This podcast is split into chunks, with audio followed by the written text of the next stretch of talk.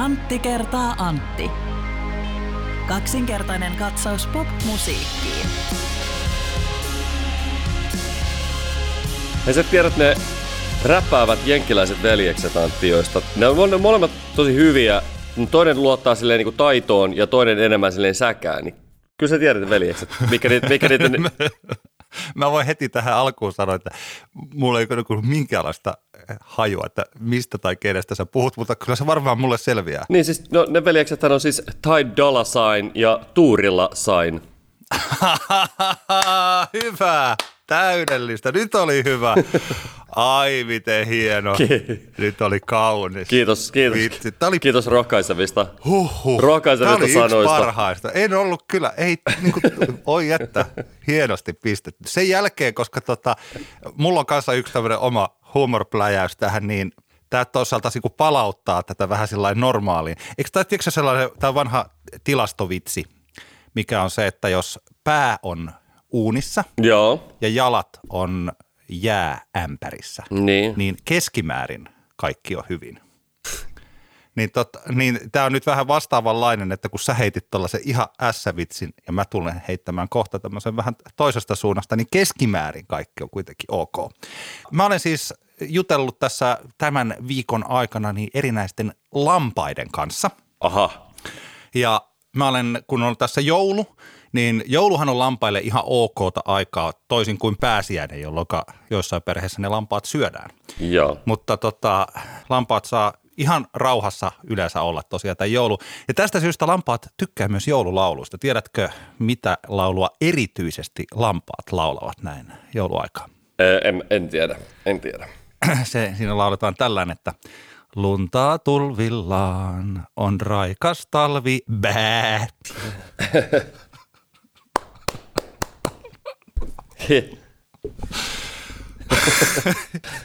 Joo. Tämä trendaa meidän perheen lasten keskuudessa. Aivan varmasti, epäilettävä. Ja selkeästi myös aikuisten keskuudessa. Kyllä, ainakin toisen aikuinen. Vaimo ei ole ihan sillä yhtä, yhtä sillä niin, inessä. No kaikki, kaikki ei vaan tajua, niinhän no. se menee. Hei kiitos, kiitos tästä. Tämä on Antti kertaa Antti, kaksinkertainen katsaus pop-musiikkiin podcast. Minä olen Antti Hietala, hei vaan kaikille. Ja minä olen herra Antti Graanlund, hyvää päivää tai mitä vuorokauden aikaa tahansa. Kyllä vain. Tällä hetkellä täällä Tampereella, kun lauantaina aamupäivästä nauhoitellaan, niin hieman valoa näkyy taivaalla, mutta ei ihan hirveän paljon. Mutta täytyy tällainen joulunen kysymys kysyä, että onko kaikki jouluaskareet jo hoidettu ja... Ehkä joulupukin työt tehty ja suursiivoukset, koska kaapit siivottu. Ja... Jestas, ei ole kyllä, ei ole kyllä yhtään mitään niin kuin ajatuksen tasolla. Sanotaanko näin, että, että saatiin tuossa Nuoramon kanssa noin joulupukin toivekirjeet tehtyä askarreltua tuossa yksi ilta. Että sen verran tässä on niin kuin asioiden eteen nähty vaivaa, mutta tässähän on vielä useampi viikko jouluun. Ainakin, ainakin. Ei, tässä on kuin alle, alle kaksi viikkoa. Niin, mutta se on niin kuin useampi kuin yksi esimerkiksi. Alle kaksi on enemmän kuin yksi, tiedätkö, jos, jos se on no, enemmän on kuin se, yksi. On se sillä. You know. Kyllä, Joo, kyllä. Sulla, ei, sulla selkeästi on kausivalot vaihtunut jo jouluvaloiksi. Kyllä, meillä on pistetty kaikki. Kaikki alkaa, ihan, siis tämä on ihan aidosti, alkaa olla melkein kaikki valmiina. Mulla on vielä muutama, muutama homma hoidettavana, mutta kyllä sillä pikkuhiljaa, pikkuhiljaa tota. Uskomatonta, hei, I'm, I'm happy for you. Me kun elämme vuoden loppuaikaa, niin meillä Antti kertaa Antti podcastissa on nyt tällainen suuri Year Roundup Best of -listajakso. Kyllä vain. Tämä on tätä jokavuotinen ihanuus. Vuosilistojen tekeminen, se on kivaa ja vähän vaikeaa. Selkeästi siitä tuntuu olevan joka vuosi semmoista keskustelua, että pitääkö niitä tehdä ja kannattaako niitä tehdä ja niin poispäin, mutta...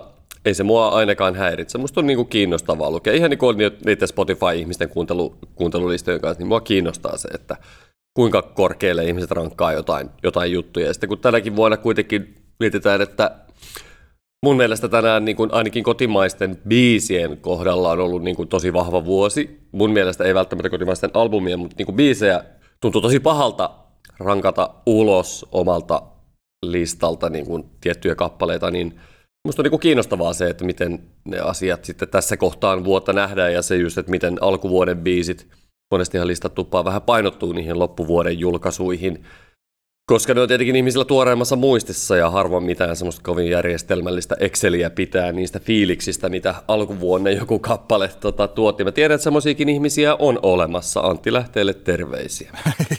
Joo, Antti Lähteellä siinä mielessä, että hän on ruvennut julkaisemaan jostain tuolta suurin piirtein niin neljäkymmentäluvun musiikista, siis tuhatyhdeksänsataaviisikymmentäluvulta, siis tällaisia, että hän on, hänellä on niin kuin joka ainoasta vuodesta best of listoja tehtynä ja kaikkia tällaisia, Joo. tällaisia että tota, Antti tuolla soho Tampereella tällaista Dead Machine-klubia on vetänyt jo kauan jossa. Tota. Niin, mutta ei siitä sen enempää muuta kuin, että vaan niin kuin hattu päästä tällaiselle hurjalle, mielettömälle ja täysin ihanalle toiminnalle. Kyllä, just näin. Olisi kiva, jos itsekin joskus ehkä nyt uusi vuosi alkaa, niin mahdollisuus alkaa ekselöimään jokainen musiikin kuuntelukokemus. Se olisi jännittävää. Ois. Voi muuten sanoa siis tässä vaiheessa, kun mä en ole koskaan listannut Discoksiin omia levyjä, niin mä kuulin, että Discoksilla on semmoinen app, siis Discogs-apilla pystyy jostain niin kuin levyn viivakoodista suoraan Joo. klikkaamaan sen sinne. Mä en tiennyt tämmöistä. Tämä on varmaan semmoinen, että tämä on ollut olemassa jo vuosia kaikkea, mutta mä en ole mä ikinä tein, jaksanut.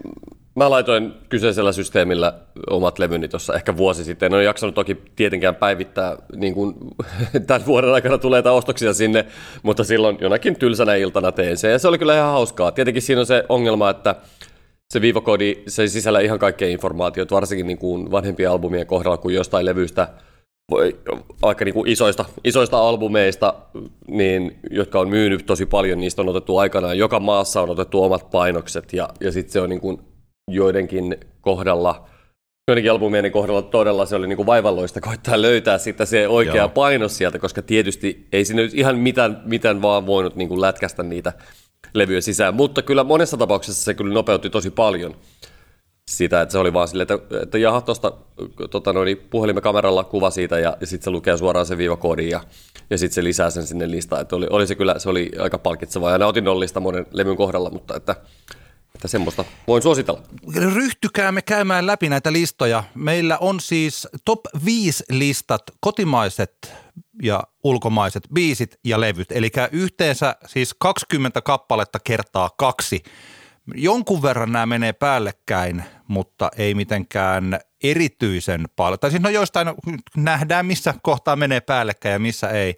Meillä oli pikkasen tällainen ajatus, että olisi ollut hauska saada Antti kertaa Antti-podcastin yhteiset top vitoset, mutta kyllä meillä kuitenkin sit lopulta on sen verran erilaiset musiikkimaut, että se olisi ollut vähän sellaista pakottamista, niin ei se näyttänyt hyvältä idealta. Niin. Toisaalta sitten mä mietin tällaisiakin, että jos meillä on näitä top femma-juttuja, niin ne on ehkä enemmän sellaista hauskaa leikkiä, eli siinä voi katsoa, että okei, että kun sulla on nyt tuossa toi kirkka, niin mä jätän itseltäni kirkan pois. Tässä me kumpikaan ei tehty lainkaan tällaista päätöstä, Niipä. vaan joo, että me vaatettiin ihan oikeasti ne biisit, että jos ne menee päällekkäin, ne menee, ja jos ne ei mene, niin ne ei mene. Kyllä, mutta mehän kuitenkin tässä pystytään nyt virallistamaan Antti kertaa Antti-podcastin vuoden, tämä meidän podcastin vuoden kotimainen biisi, vuoden kotimainen albumi, vuoden ulkomainen albumi, ne me voidaan niin kuin tässä nyt julkistaa, koska tällaiset löytyy sama teos Joo. molempien listoilta. Et ulkomaisesta biisistä meillä nyt tänä vuonna tätä palkintoa ei jaeta,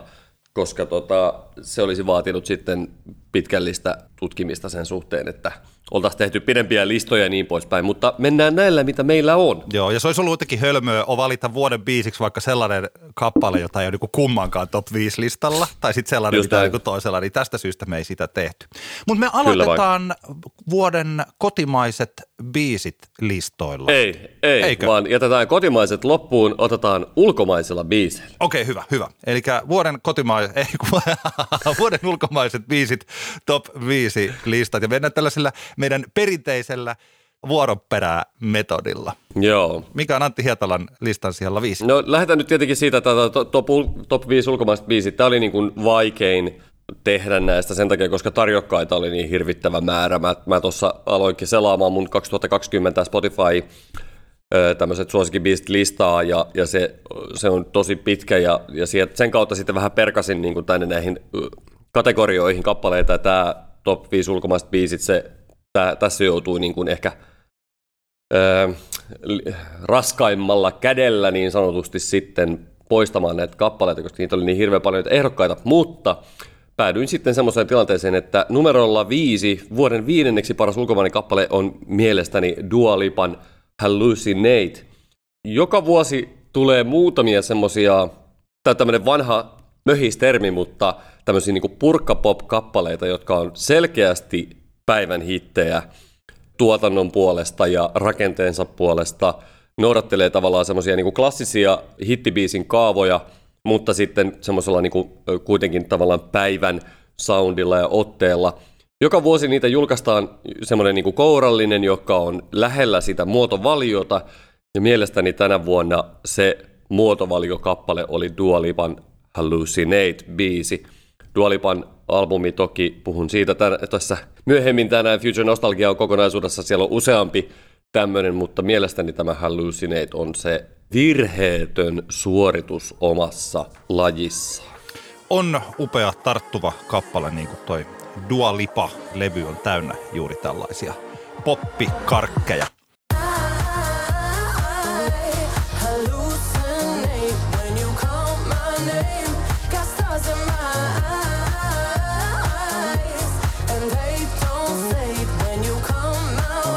Minulla ulkomaiset kappaleet sijalla viisi on Bob Dylanin Murder Most Foul. Huikea varttitunti yhden biisin mitassa, jossa tota, paitsi puhutaan J F K:n eli Kennedyn murhasta, mutta omalla tavallaan tässä sitten listataan myös tällaista amerikkalaisen viattomuuden kuolemaa ja hyvin Dylanmaisen mestarilliseen tapaan, niin se miten tässä ehkä mennään sen Kennedyn pään sisään tekstissä ja kun elämä vilisee siinä hänen kuolin hetkellään, hänen silmiensä ohitse, niin se viliseekin erilaisten biisien kautta. Se, missä kohtaa Dylan alkaa murahdella, tämä Play Me a Song, mister Wolfman Jack, joka on legendaarinen, aidosti legendaarinen amerikkalainen radio-D J. Play it for me and my long Cadillac. Play me that, only the good die young. Ja sitten ruvetaan listaamaan tiettyjä tärkeitä kappaleita, jotka liittyvät tähän jotenkin tällaisen amerikkalaisuuden kuolemaan. Niin kyllä tämä on siis hieno, upea kappale. Hieno on toi koko Bob Dylanin levykin. Ja mä olen erittäin onnellinen, että vanha herra Dylan vielä pystyi vuonna kaksituhattakaksikymmentä tekemään tällaisen mestariteoksen.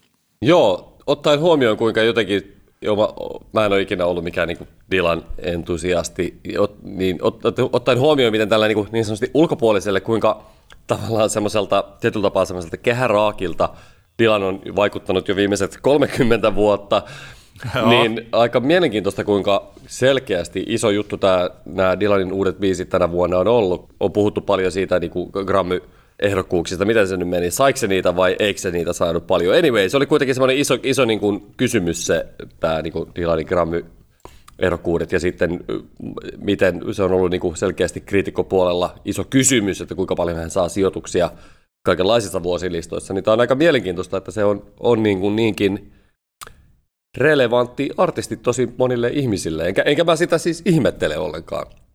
Se on mulle ihan täysin ok, mutta, mutta että se on vaan niin kuin mielenkiintoista, koska tosi moni, jos ajatellaan nyt vaikka jotain, niin kuin, jos verrataan niin kuin vaikka Bruce Springsteenin uusiin tuotoksiin aina suhtaudutaan, niin ihan eri tavallahan Dylaniin suhtaudutaan niin sanotusti vakavasti. Joo, mutta täytyy sanoa, että siis kyllä se on tässä mun, mulle nyt ihan henkilökohtaisesti, niin se on ihan tässä tekstissä.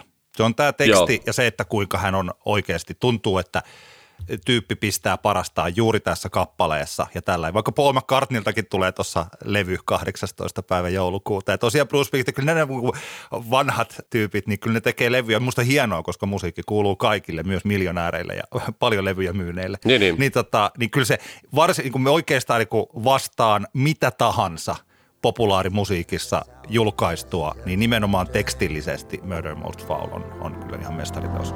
Wolfman Jack. He's speaking in tongues. He's going on and on and on at the top of his lungs.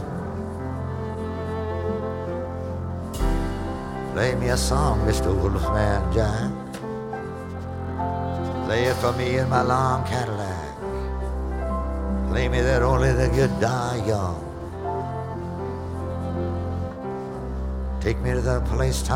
Tämä on muuten vielä sivuhuomiona Dylanista on kiinnostavaa nyt, kun hän myy ne, ne biisiensä oikeudet pois, ja sama teki Stevie, Stevie Nicks tuossa, että tuleeko nyt, tullaanko me tätä nyt, kun nämä, tavallaan nämä vanhat sankarit alkaa, ne jotka ei ole vielä ehtinyt kuolla, niin ne, jotka tuolla niin kuin sinnittelee elossa seitsemänkymmentä päälle, niin tuleeko tämä, tätä varmaan tapahtuu nyt sitten enemmänkin, että he niin kuin tietävät, että kohta maailma muuttuu ja, ja tota, haluavat varmistaa, että jälkikasvu perikunta saa sitten tota, noin, rahat pois näistä biiseistä, niin myy näitä oikeuksia nyt.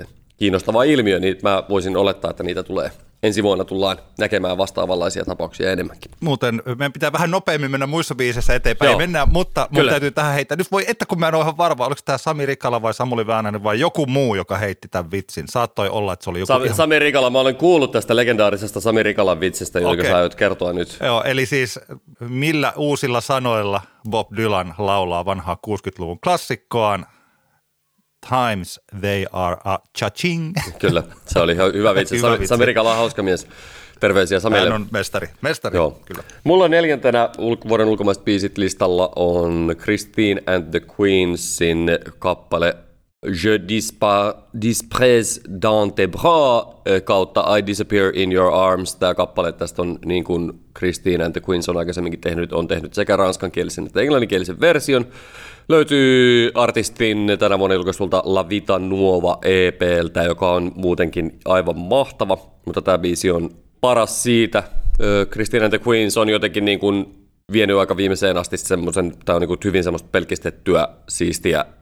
Tuotanto, tuotannot on hyvin, hyvin niin kuin yksinkertaistettuja, elementtejä on vaan kaksi tai kolme siellä.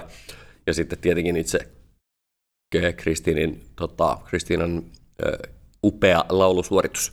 Kaunista, hienoa, tanssittavaa musiikkia. Oota, hei, mun pitää toi, Emppu tuli tuossa kysyä jotain, mun pitää, mä huutasen, että mitä hän on. Joo. Emppu, mitä, su, mitä asiaa sulla oli? Nyt on aikaa. Ai, en mä, nyt mä en ehdi. Ja halusin pelaa Pokemon kaverin kanssa, naapurin Huukon kanssa Pokemon Gota ja halusin, että mä lähetän lahjan, että Huuko saa palloa, että se saa joku Pokemon kiinni. Mun mielestä jätä, tärkeitä. jätä, jätä jaksoon toi. Kyllä. Joo. No niin. Tota, toi, voin sanoa tästä biisistä, siis mä en, onko meillä ollut tää, onko sulla ollut tää Älä nuku tämän ohi biisinä? Ei varmaan ole ollut. Ei, en, Ei varmaan, en. koska mä en ollut kuullut Joo. tätä biisiä ja tää on upea, upea biisi. Tulen kuuntelemaan Anno. nyt. Mä pari kertaa sen tuossa ehdin pyöräyttää ja kuulostaa tosi hienolta. Hyvä sinä. Hyvällä maulla valittua musiikkia. Hei, kiitos.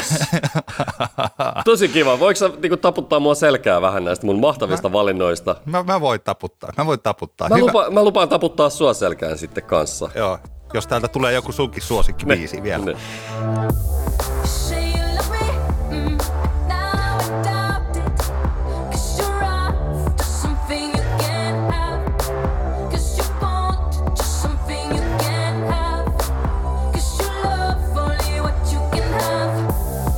Minun ulkomaiset biisit kaksituhattakaksikymmentä listan siellä neljä on Run the Jewelsin Just.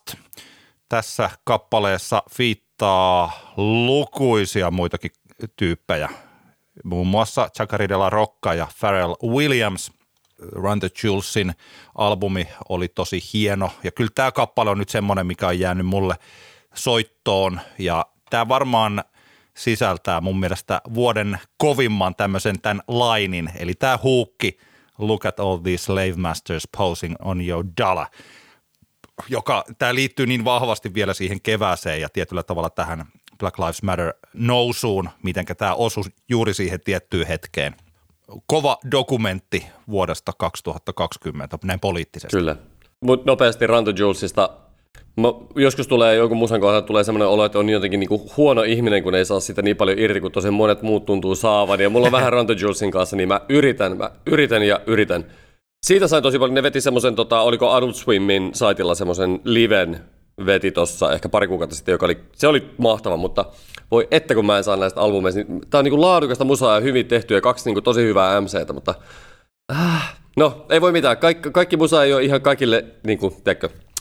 Joo. Joskus vaan tekisi, tekisi mieli tykätä jostain muusasta enemmän kuin sitten mitä siitä niinku saa irti. Mä voin muuten tähän sanoa siis, että, että ei kannata, eikä kannata sen takia, että siitä seuraa juuri tämä tällainen hype kautta backlash ketju, niin, niin. Tämä vuorottelu. Kyllä, kyllä, kyllä. Esimerkiksi mun mielestä on ihan ok, jos joku ei tykkää ruusuista.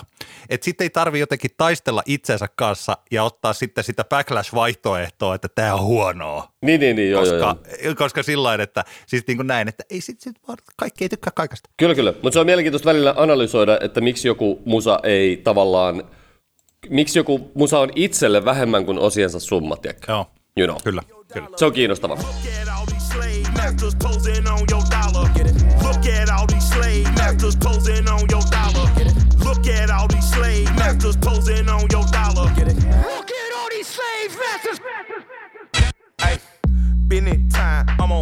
Mulla on kolmantena mielestäni paras, tänä vuonna paras julkaistu elektronisen musan biisi, joka mulla oli Anto-kappaleena, eli Tigan ja Hudson Mohawkin Love Minus Zero. Totta, tosta, olikohan se kesällä, se taidettiin julkaista.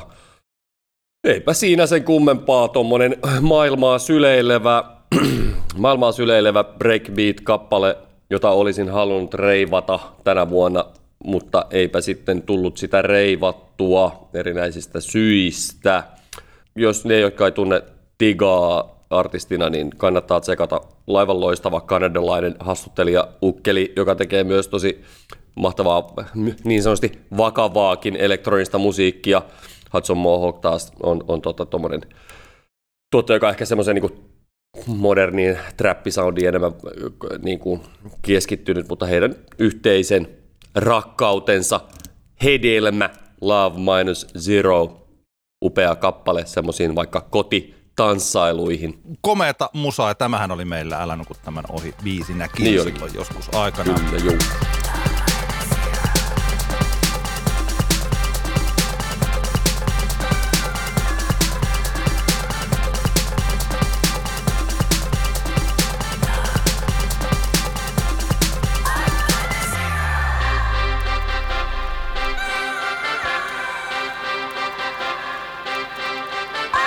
Minulla sijalla kolme on James Blaken Are You Even Real-kappale, josta myös on aikaisemmin tänä vuonna meidän podcastissa puhuttu.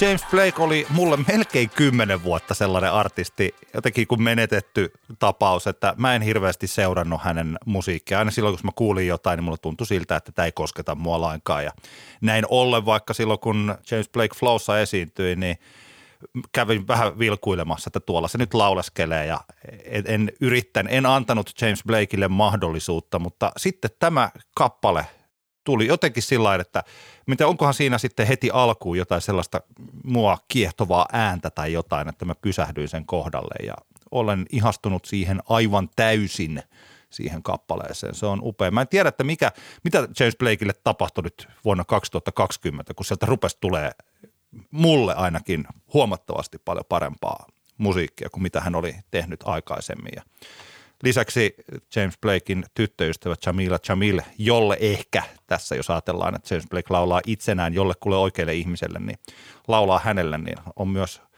upea, sanavalmis, kaunis ihminen. Mun mielestä jotenkin tuntuu kivalta sellainen ajatus, että tämmöinen kaksi julkisuudesta tuttua henkilöä, paitsi että kun ne styylaa, niin toinen sitten tekee lauluja sille toiselle. Mun mielestä se on vähän sellainen sellaisella imelällä tavalla tosi kivaa.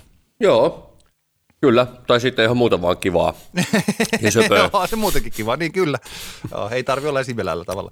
Se on, se on hieno. Munkin mielestä James Blake parantaa kuin Teemu Pukki peliään, tai paransi siihen pari kautta sitten vaiheeseen, niin tavallaan James Blake on siinä vaiheessa, kun Teemu Pukki oli, kun se pääsi Norwichiin. Ehkä, ehkä tykkään tästä mennä. Jätetään tämä kielikuva tähän leijumaan ja mennään eteenpäin.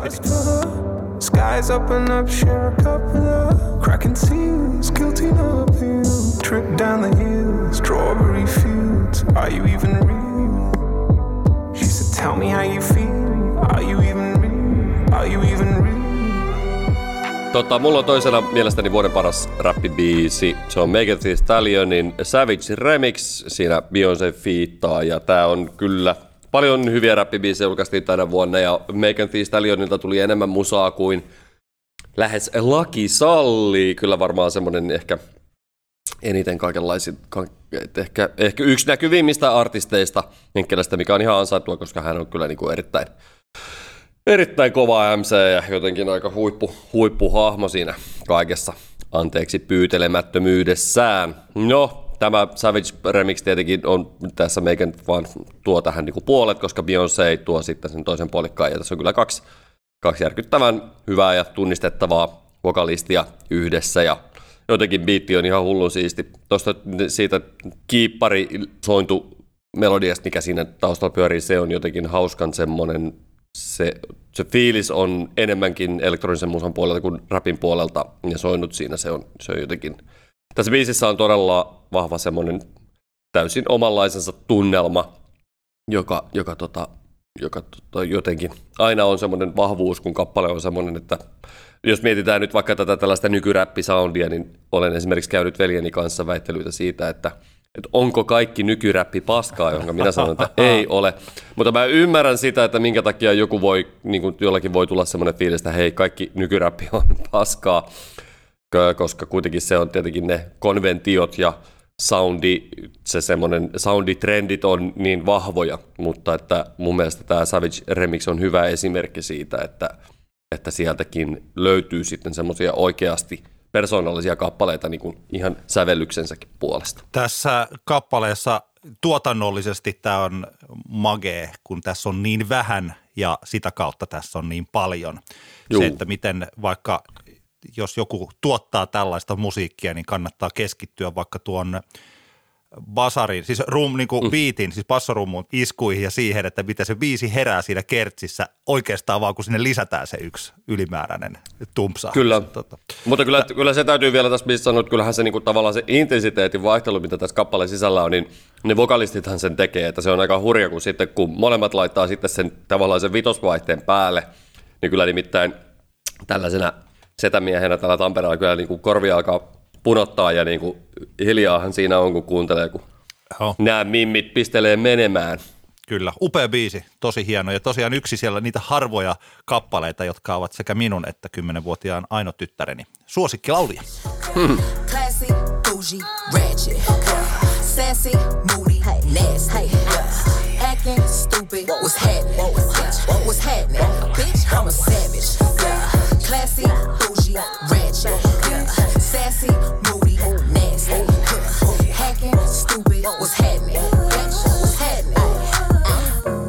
hips tick tock when I did. Mä huomaan varsinkin näistä ulkomaisista kappaleissa, niin kuin ehkä senkin takia, että, tai kun tuossa puhuttiin, että me sieltä ei löydy meiltä niin paljon yhteisiä lauluja, niin mun top viisi ulkomaiset biisit -lista on ehkä sillain niin kuin musiikillisesti konservatiivinen, tai siis sillä, että mä huomaan itse, että siellä kuitenkin on, että mun musiikkimaun ytimessä tällä biisitasolla on se sellainen pop-biisi. Jotenkin siis tällainen sävelletty ja sanoitettu pop-biisi. Ja sellaisia mä sitten kuitenkin kuuntelen tosi paljon. Ja tällaisissa aina, kun rupeaa itse miettimään listoja niin kuin omaa musiikkimakua, että niin, että mistäs mä nyt sitten oikein pidänkään. Tämä minun vuoden kaksituhattakaksikymmentä ulkomaiset biisit -listan siellä kaksi. Tämä on esimerkki siitä, että tämä on kappale vaan, mistä mä pidän erittäin paljon. Eli The Strokesin uuden albumin viimeinen biisi Ode to the Mets. Tämähän on siis sellainen niin, kuin niin Julian Casablancas -biisi kuin voi olla. Tässä on hieno melodia. Mä taisin, joskus kuuntelin tätä, niin toi vaimon veli oli meillä käymässä.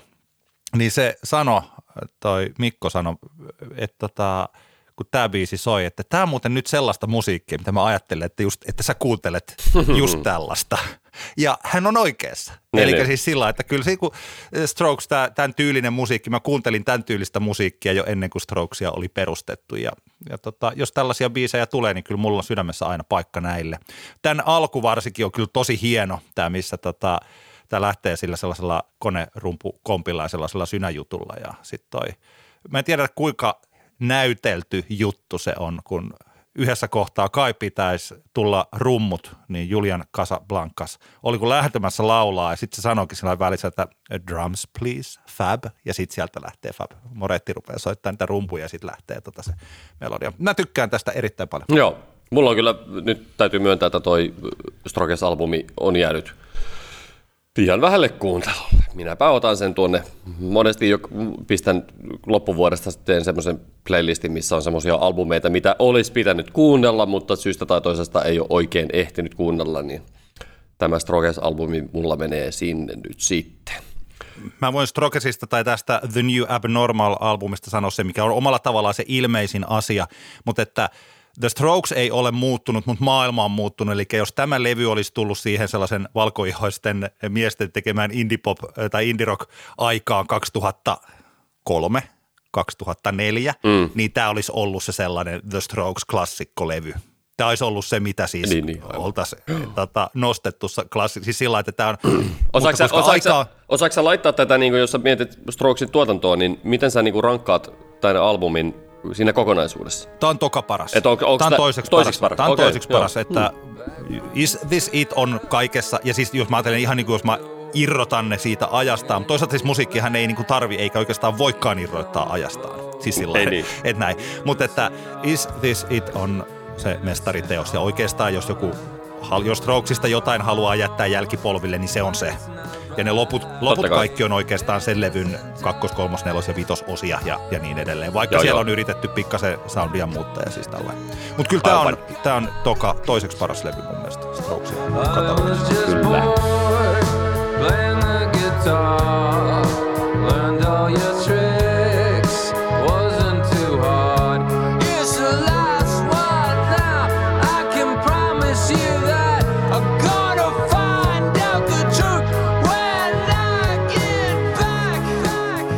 Joo, meitsin numero yksi ulkomainen biisi vuonna kaksituhattakaksikymmentä on rumujen päristelöön Tame Impalan One More Year. Tame Impalan albumilla on monta semmoista biisiä, jotka on mielestäni kappaleita, jonkalaisia aikaisemmin ihminen ei ole tehnyt, kunnes sitten nyt Kevin Parker äh, yhteistyökumppaneineen on niitä taikonut. No, kaikista paras on mielestäni One More Year, joka on semmoinen, niin kuin jotenkin tuntuu semmoiselta taikabiisiltä. Sitä on oikein, aika vaikeakaan edes niin kuin avata, että mitkä kaikki asiat siinä on.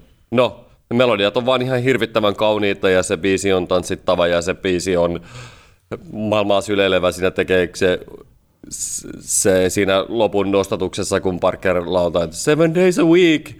Mitä sen luettelee kaikenlaisia aikamääreitä siitä, että kuinka, kuinka vielä vähän aikaa jaksetaan ja, ja jatketaan nyt eikä, eikä tota vaivuta epätoivoon, niin se on jotenkin semmoinen ihana, kun ihana muistuu mieleen tuossa nyt, kun on vaikka pimeinä ja synkkinä loppusyksyn aamuina mennyt bussilla keskustaan ja sitten kävellyt siitä työpaikalle, niin sitten tulee semmoinen olo, kun jos tämä biisi on sattunut tuleen kuulokkeesta, että tekee mieli vaan nostaa kädet taivasta kohti ja olla sellainen, että kyllä, mä jaksan, mä jaksan.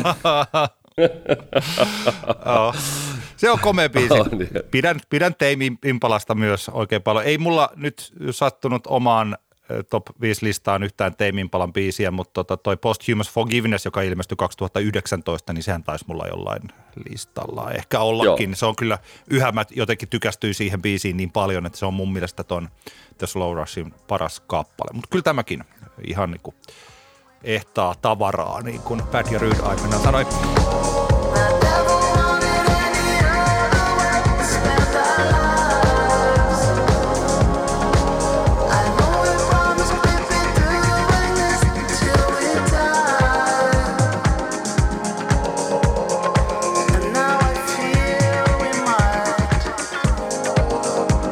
Tota, minun kaikkien, ei kaikkien aikojen, vaan vuoden kaksituhattakaksikymmentä paras ulkomainen kappale on laulu, joka hieman ehkä yllätti tällä kertaa itseni, että laitoin sen ykköseksi. Mutta kun mä kuuntelin näitä biisejä, niin mä tuli sellainen olo, että kyllä tää on se. Eli Håkan Hellströmin Tillsammans i mörker.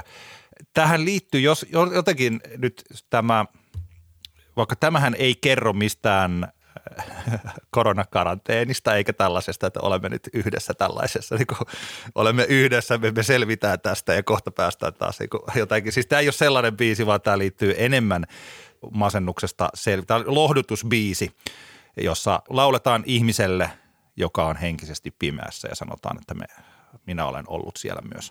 Ja kun tätä kuuntelee, niin tämä on sellainen yksi hyvän, ei niin kuin ainoa, siis että hyvä, voi olla hyvää musiikkia ilmankin, että tällainen ominaisuus on siinä, mutta tämä on sellainen biisi, että tämä sopii jokaiseen tilanteeseen ja jokaiseen tunnetilaan.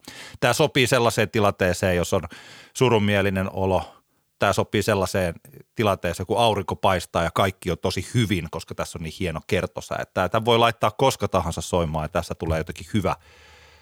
Tämä para, parantaa mikä, melkein mikä tahansa tilanne on meneillään, niin tämä biisi kun soi taustalla, niin se parantaa sitä tilannetta hieman. Ja tota, muuten sisällöllä, tai tällai muodollisesti, niin perinteinen Håkan Hellström pop-biisi, mutta tota, oikein, oikein hieno. Joo, mä annan tulla täältä niitä selän taputuksia. Tää on vähän tää, unohtunut, meikälä, unohtunut meikäläiseltä tää kappale tässä loppuvuoden aikana, mutta tota, lisätäänpä se nyt heti tonne omille, omille vuosilist- vuos, vuosikuuntelemislistoille, koska tota, tämähän on hirveän, hirveän kaunis kappale kyllä.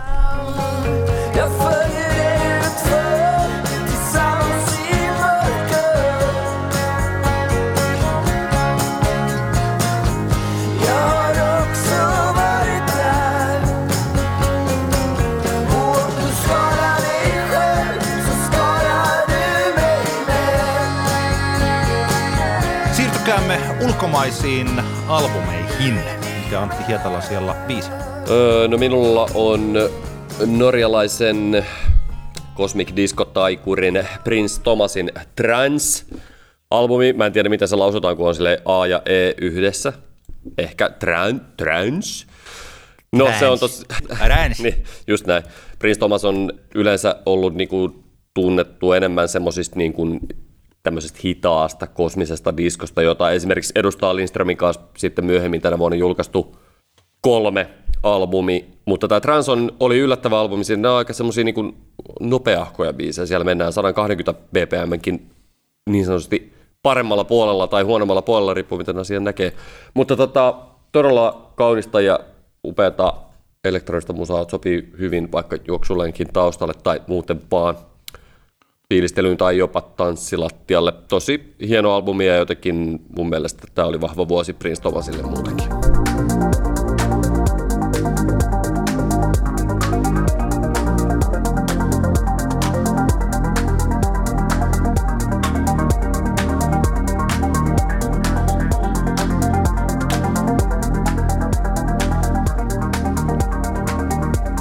Minun kaikkien aikojen, kaikkien aikojen vuoden kaksituhattakaksikymmentä albumit siellä viisi.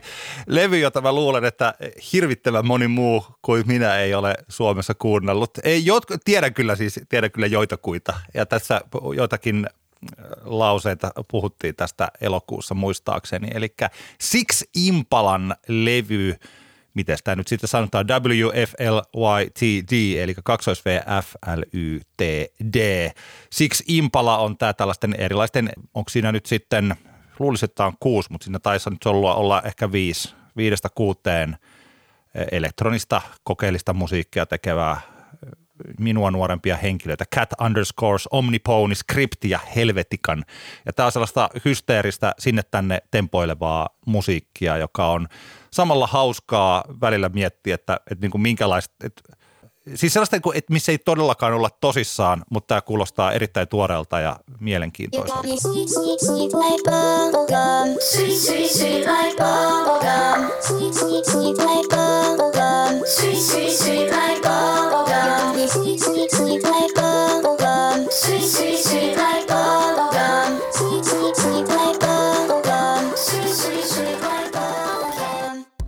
Yes.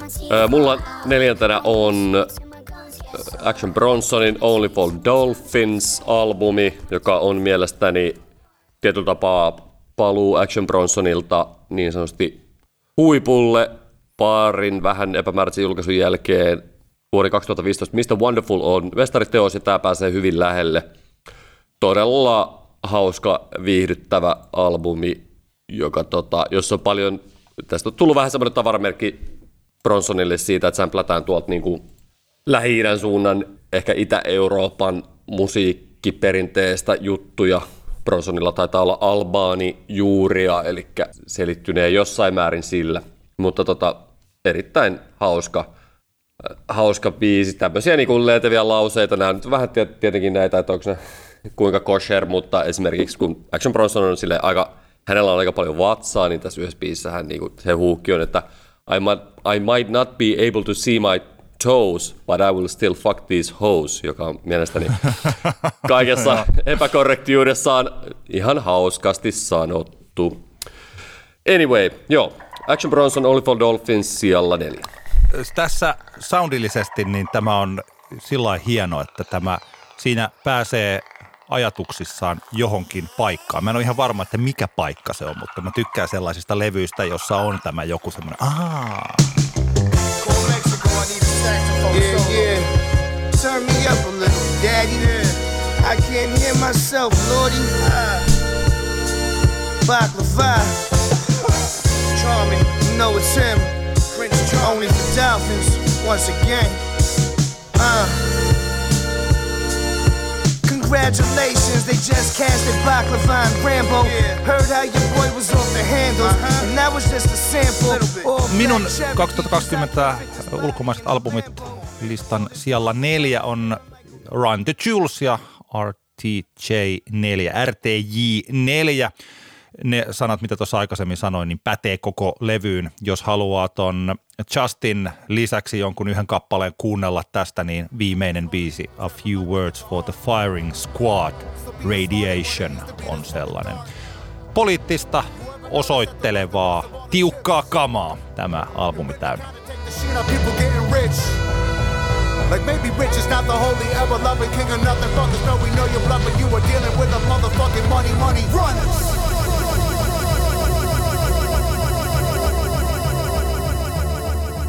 Mulla kolmantena ulkomaisissa albumeissa on Kruangbinin Mordecai. Se on jännää, että tää on niinku mulle se paras Kruangbin albumi. Ja sitten taas mä huomaan, että sehän tavallaan se bändi koki aika rajun niinku backlashin selkeästi tämän albumin kautta. Vaikka tää, tätä niinku, tää oli...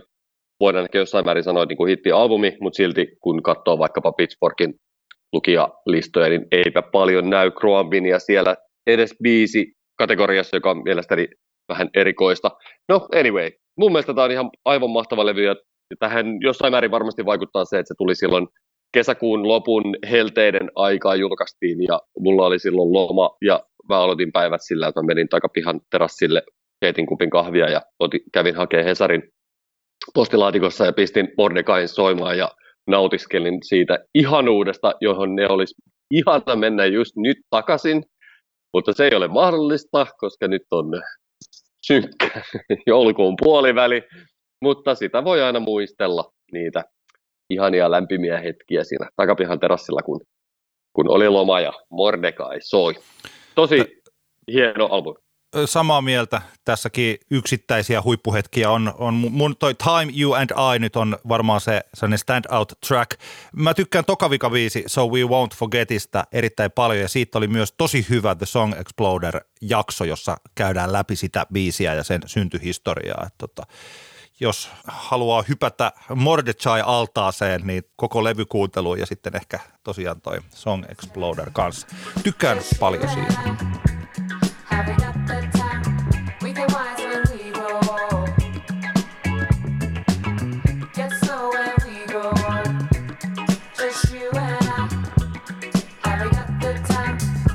Meillä muuten hyvin tässä nyt luonnollisesti päästään hieman nopeammin eteenpäin tätä albumilistaa, koska tässä on mulla, mun listalla on sellaisia artisteja ja levyjä, joista tuossa nyt ehdittiin jo puhua. Elikkä minun listani siellä kolme on The Strokesin New Abnormal. Se mitä sanoin äsken tuohon levyyn liittyen, niin pitää siis paikkaansa. Se on hyvää The Strokes-musiikkia niille, jotka The Strokesista pitää. Ei sellainen levy, joka hirveästi toisi lisää uusia kuuntelijoita bändille, mutta että kovia biisejä paljon, ja siitähän tässä nyt on kysymys. Eli Ode to the Mets, Adults Are Talking, toi At the Door, Brooklyn Bridge to Chorus. Tällainen Julian Casablancasilla on sellainen tapa tässä, että hän ei nykyään edes enää niin hirveästi peittele näitä lähteitä, mistä hän näitä biisejä pikkasen kopsailee, että taisi olla, että Bad Decisionista, niin oliko siitä jopa osa krediiteistä ihan suorilta laitettu Billy Idolille, kun Sonny Dancing with Myselfin kuulonen, kuulonen biisi ja siis tällainen. Indie-rockia niille, jotka tykkää indie-rockista. Hyvä levy.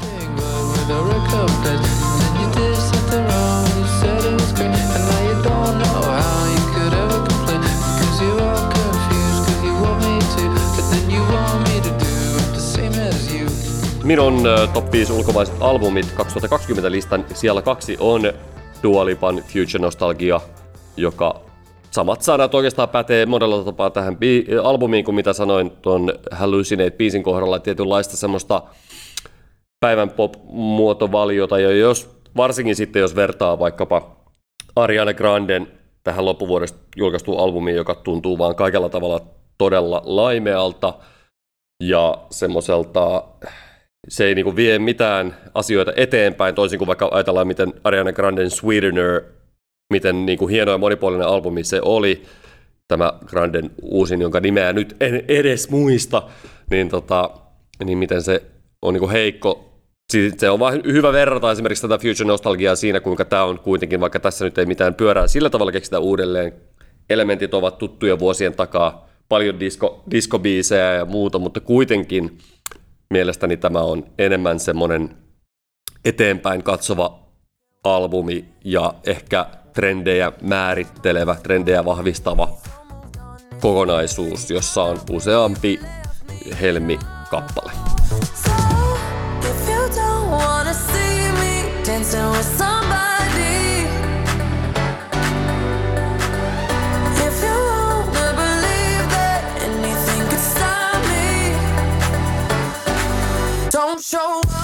Minun vuoden kaksituhattakaksikymmentä ulkomaiset albumit. Sian, listan sijalla kaksi on Tame Impalan Slow Rush. Albumi, josta me olemme tässä podcastissa jonnin verran puhuneet. Olemme puhuneet myös Tame Impalan Flow-keikasta ja aika monesta näistä yksittäisistä biiseistäkin paljon. Tämä on hienoa musiikkia. Mulle jotenkin Tame Impala ja The Strokes on hyvin kuin samassa suunnassa mun musiikkimakuani, vaikka ne bändeinä on aika... Onhan niin kuin indie-rockia, indie-rockia, indie-rockia. Tota, toki tämä on niin kuin isompaa ja tuotetumpaa ja ajatellumpaa ja monipuolisempaa kuin The Strokes. Ja tota, ei välttämättä niin kuin se ole se syy, minkä takia sellainen musiikki olisi parempaa, mutta tota, tässä on tosi paljon avattavaa. Ehkä tällainen Tame Impalan se muoto on todella loppuun saakka mietitty. Indie-rock-muoto on sellainen, että jos kuuntelee tämän levyn vaan kerran läpi, niin ilman Tame Impala pohjia, niin se saattaa jäädä sellaiseksi, että tämähän on vaan tällaista. Mutta tässä on tosi paljon kuunneltavaa ja avautuvaa materiaalia tällä levyllä. On, ja kyllä tässä jotenkin, tässä on Kevin Parker, taitaa olla, hänessä taitaa olla semmoista perfektionistin vikaa, mitä olen ymmärtänyt, että tätä, tätäkin on niin kuin hierottu ja hierottu. Ja se kyllä kuuluu hyvällä tavalla semmoisissa pienissä yksityiskohdissa, niin kuin tuotannon puolella, sovitusten puolella. Siellä on herkullisia asioita, niin kun, kun kuuntelee vaikka tätä albumia kuulokkeilla ja oikein tarkastelee, että mitä kaikkia juttuja siellä on. Ja, ja tässä on niin kun rytmillisesti tietenkin rumpalina niin rakastan monia semmoisia asioita, miten siellä on saatu tanssittava groove toimimaan. Siellä on ihan niin kun, jos olisin tuottaja, jos te, olisin mukana tekemässä albumeita, niin tästä voisi ottaa kyllä todella paljon referenssejä, ihan jos ajatellaan nyt vaikkapa tuota Breathe Deeper-kappaletta, miten se niin kuin biitti on rakennettu, niin onhan se nyt vaan ihan saatanan siisti. Ja tota, niin kuin tuossa aikaisemmin sanoin, niin mun mielestä tämä albumi, niin kuin tämä vahvuus on ehkä se, että, että tavallaan kun sitten koko ajan ajattelee, että okei, kaikki musa on tehty, kaikki sävelet on soitettu, kaikki sävelyhdistelmät on soitettu, niitä vaan laitetaan uusiin järjestyksiin ja vähän yhdistellään eri juttuja ja niistä syntyy uutta. Mutta jotenkin se, mitä tässä Slow Rushissa silloin heti alussa, kuten kuulin, niin tuli se fiilis, että, että tässä, tavallaan tässä on niin kuin ihan oikeasti, niin kuin, tässä on niin kuin semmoisia oikeasti innovatiivisia asioita, varsinkin siellä tässä niin kuin muotopuolella, niin tota, se on mahtavaa.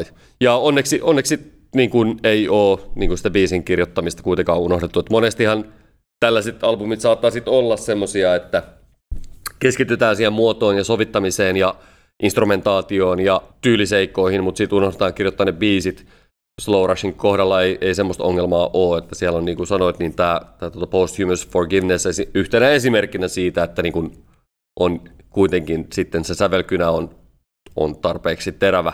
Ja niin kuin mun biisilistan ykköskappale, eli, eli One More Year, muutamana esimerkkinä vaikka nämä siitä, että, että tota, tässä yhdistyy niin, kuin niin sanotusti muoto ja, muoto ja sisältö innin tänä, tänä vuonna ennen, ennen kuulumattomalla tavalla. Ja eikös tästä päästä helposti sinun ulkomaiset albumit ykkössijalle, joka on? The Tame Impalan The Slow Rush, totta, niin, eihän mä tajunnutkaan, mä jotenkin ajattelin, että niin, aivan, juu, kyllä. Kiitos, kun palautit minut maanpinnalle. Mä aloin, aloin eksyin ajatuksissani tähän albumia niin hienoksi. Mutta tosiaan, joo, kyllä. Se oli sulla kakkosena ja mulla ykkösenä. Eli voidaan nyt tässä julistaa, että Antti kertaa Antti-podcastin vuoden ulkomainen albumi on Tame Impalan The Slow Rush. Kyllä vain, kyllä vain. Ja tota, se on siis, mä olen tyytyväinen tällaiseen valintaan, koska tota, ne, mitä tuossa äsken sanoit, niin se pitää paikkansa. Ja mä kehotan kaikkia, jotka sitä levyä on pikkasen, jotka on kastanut varvastaan niin sanotusti hieman sen näihin Kevin Parkerin vesiin, niin antamaan vielä uutta mahdollisuutta siihen. Että tota, koska mä tiedän ihmisiä, jotka pitää sitä sellaisena tylsänä, niin kuin parhaimmillaan kolmen tähden levynä, josta ei niin kuin vaan saa mitään, niin siinä on tosi paljon kaikkea siinä levyssä. Se on upea albumi.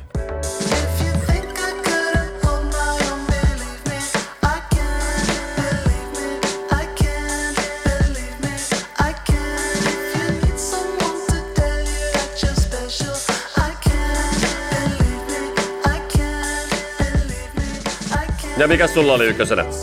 Minun ykkösalbumini vuonna kaksituhattakaksikymmentä on Fiona Applen Fetch the Bolt Cutters. Ei ehkä ihan sellaisista syistä, mitä aika moni jotenkin ajattelee, että siinä on tällaista, että kun se on Fiona Apple tehnyt sen kotona ja se on tämmöinen karanteenialbumi ja ehkä sen takia määrittelee vuotta kaksituhattakaksikymmentä ja sitten siihen myös liittyi tämä Pitchforkin kymmenen piste nolla julistuksellinen arvosana, että se olisi täydellinen levy hieman samalla tavalla kuin kaksikymmentä vuotta sitten Radioheadin Kid A oli levy, joka määritteli sitä vuosikymmentä ja kymmenen vuotta sitten ilmestynyt Kanye Westin My Dark Beautiful Twisted Fantasy olisi levy, joka määritteli edellistä, niin jotenkin tämä olisi tällainen niin kuin samalla tavalla tämän tulevan vuosikymmenen levy. Siis tämä voi olla sitä, ja Fiona Apple on hieno lauluntekijä, ja tässäkin on niin kuin paljon sellaista. Mun mielestä omalla tavallaan tämän levyn hienous ei kuitenkaan ole mulle ihan niin kuin siinä pinnassa, että siellä kuuluu sitä koiran haukuntaa ja tällaisia asioita, vaan se on, kyllä se on paljon enemmän tällaisessa kaikenlaisessa vapautumisessa, mistä tämä levy kertoo, ja tota, musiikillisessa monipuolisuudessa. Fetch the Bolt Cutters -biisinä on tosi hieno, taisin silloin aikanaan siitä puhuakin, kuinka se on tämmöinen ehkä vastakappale tai jatkokappale Kate Bushin Running Up That Hillistä, johon siinä viitataankin siinä laulussa.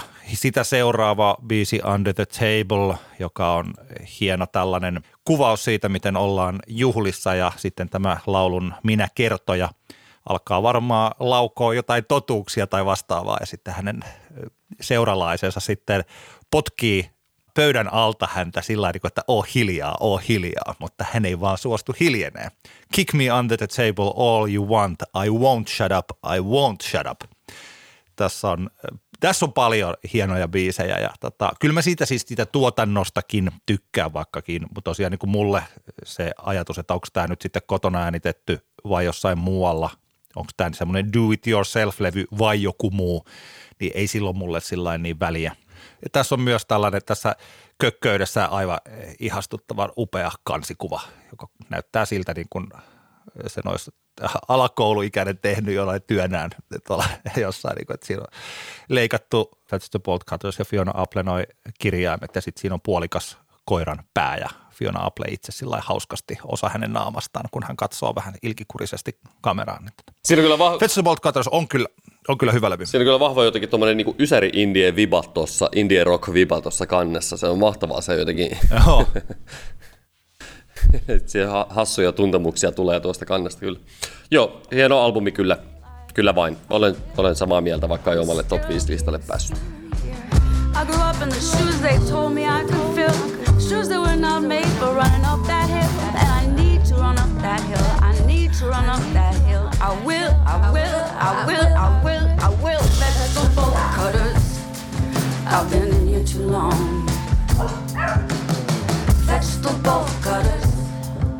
Mennäänkö kotimaisiin biiseihin tässä kohtaan. Antti, sä voisit vaikka aloittaa sun kappaleen numero viisi. Minun... Äh, minun... Yksi mun suosikkiartisteja jo tässä viiden vuoden ajan on ollut Olli, josta olen tässäkin podcastissa monta kaunista sanaa sanonut ja syystäkin. Olli julkaisi Like Someone in Love -nimisen levyn ihan tähän loppuvuoteen niin, että se ei ehtinyt mun joihinkin muihin, vaikka Soundilehteen, kun lähetin, lähetin oman vuoden top-listani, niin sinne tämä ei ehtinyt tämä levy. Tämä on sellainen albumi, jossa Olli kai myös hyvästelee tämän Olli-nimen ja Olli-artistinimen. Tämmöinen, oliko tämä nyt sitten pöytälaatikkolevy tai sillain. Ja kappaleet ovat siis tällaista, mitäs hän itse joskus kuvaili sitä, mun mielestä jos joskus artistit kuvailee omaa musiikkia, niin ne eivät yleensä sillä ole kovin osuvia juttuja, kun kuuntelijalle se saattaa olla eri juttu kuin sille artistille. Mutta mun mielestä tämä on tosi hyvä, että Ollin tuotanto tai soundi on semmoinen third grade sleepover birthday party pop music. Tässä on, tässä on, ja, mutta tämä on, tämä on sen oloista musiikkia. Kappaleet ovat lyhyitä, eli neljästäkymmenestä viiteenkymmeneen sekunnista kahteen ja puoleen minuuttiin.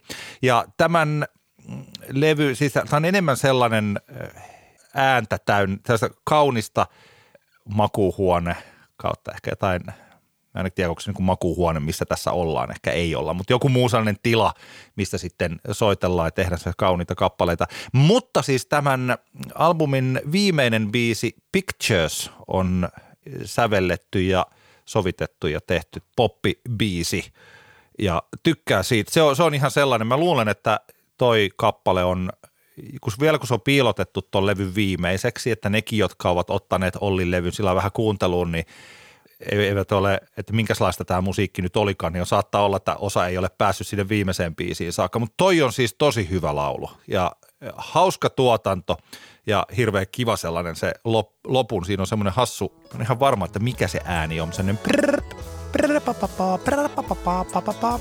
Tosi kiva melodia ja se jää minulle. Se on mun soittareilla jo tulevia kuuntelukertoja odottamassa. Yes.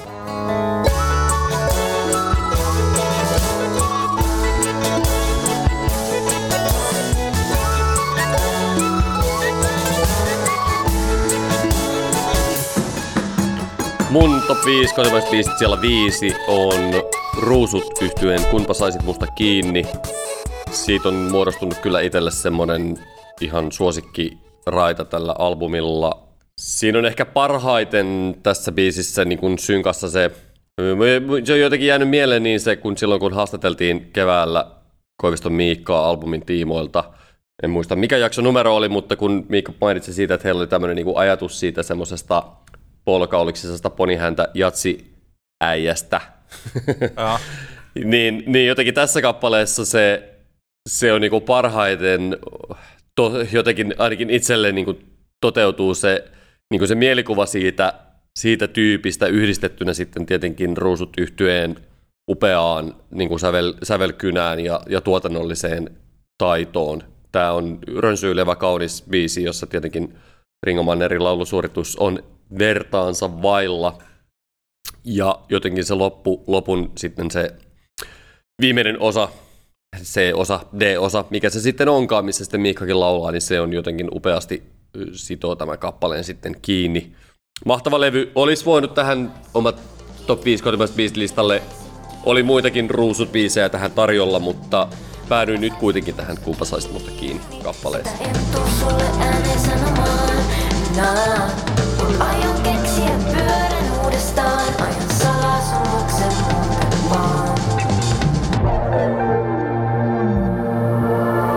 Mun siellä neljä on Iisan Ei sodassa, ei rakkaudessa. Sitä on tässä kehuttu parissakin jaksossa. Siinä on hieno, jälleen tällainen kielellinen, helposti ymmärrettävä, mutta tosi hyvin toimiva ajatus siitä, että kun on henkisesti rikki, niin näyttää, että on niin kuin Dalin maalauksessa, eli että pää kainalossa ja raajat väärinpäin. kivaa musiikkia, jota voi kuunnella niin kuin minä sitä olen kuunnellutkin, niin repeatillä. Odotan erittäin suuresti Iisan vuonna kaksituhattakaksikymmentäyksi ilmestyvää levyä. Tässä on paljon tuotannollista hienoutta myös, eli tota, tuntuu, että tässä ollaan nyt päästy myös tuotantomielessä yksi porras ylöspäin. Tosi mahtavaa sekä äänellisesti että sanoituksellisesti ihan niin kuin huippuluokkaa Suomessa tällä hetkellä. Ja kun sävellyskin toimii, niin oikein, oikein hienoa musiikkia.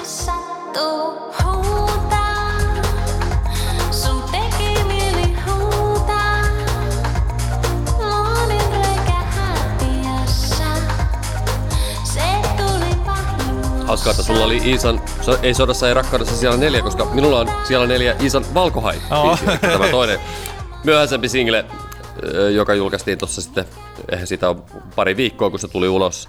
Tämä on, tämähän on siis oikeastaan, kun tätä tekstiä kuuntelee, tämähän on, jotenkin mä tulkitsen tämän niin kuin ihan hirvittävän surullisena tekstinä siitä, kuinka joku ihminen tavallaan, mä jotenkin koen tämän semmoisena, niin kuin, että joku tyyppi, josta sä tiedät, että se on niinku tavallaan vaarallinen tai semmoinen niinku huono sinulle, ja, mutta sitten se, sä silti ehkä annat sille mahdollisuuden ja sitten se jälleen kerran osoittaa olevansa niinku sulle valkohai, joka vaan haluaa ehkä repiä sut palasiksi. Mä oon jotenkin tulkinut tätä näin. Tämä ei varmasti ainoa tapa tulkita tätä, enkä ole Iisan kanssa tästä keskustellut, että mitä tarkalleen ottaen hän tällä meinas, mutta että hirveän surullinen ja synkkä kappale, mutta käsittämättömän, tota, käsittämättömän kaunis ja hienoja kielikuvia. Jotenkin se pinkki vesi, mikä siinä mainitaan siinä tekstissä, se on jotenkin semmoinen se ajatus siitä, että siellä niin kuin pinkissä lämpimän, näennäisesti lämpimän ja turvallisessa vedessä sitten kuitenkin ui se hai, joka on valmis jotenkin vaan ehkä itse kyyksissään nälkäisenä vaan tuhoamaan toisen, niin se on jotenkin kauhean synkkä, synkkä ja surullinen ajatus, mutta tota, upea biisi, hieno sävellys, mahtavaa, upeaa Iisa, että tämmöisiä on tullut, syntynyt nyt sitten. Mä voisin sanoa, että mä kaiken muun takia voisin voinut ottaa valkohain, mutta kyllä mä sitten, siis kun mä mietin, että, että jompikumpi biisi on mun listalla, mutta mä oon kuunnellut enemmän tätä toista, niin sen takia se vei voiton.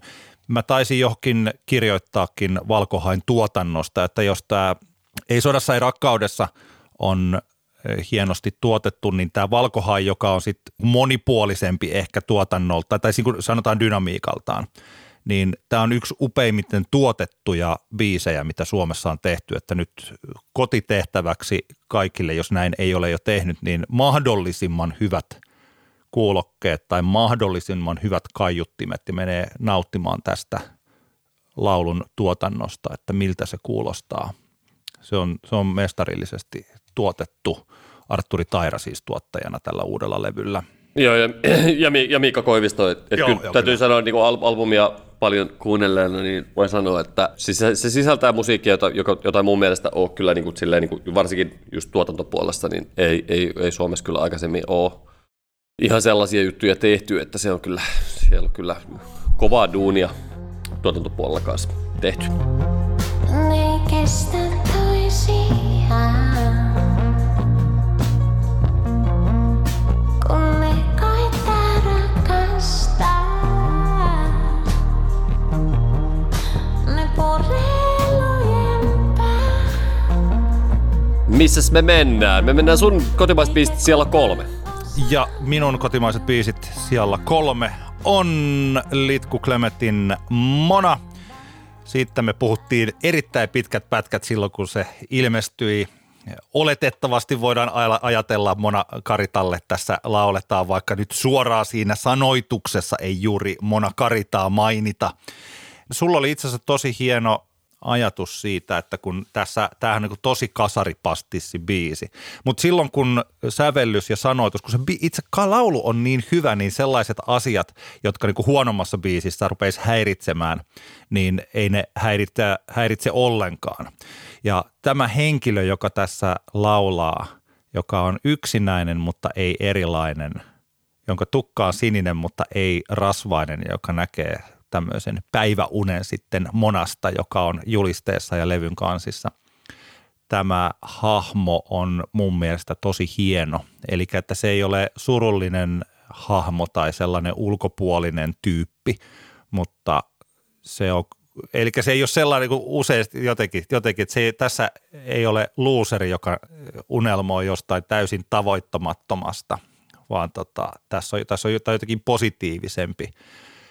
Litku laulaa jälleen kerran ihan niin kuin mega hyvin. Ja tämä, me, ehkä tuollain sävellykspuolella niin tämä taitaa olla Litku Klementin hienoin kappale. Varsinkin tämä höpötellä, leperellä, kikatella, sekoilla peiton alla kohta on aivan upea. Kyllä tämä on tällaisena.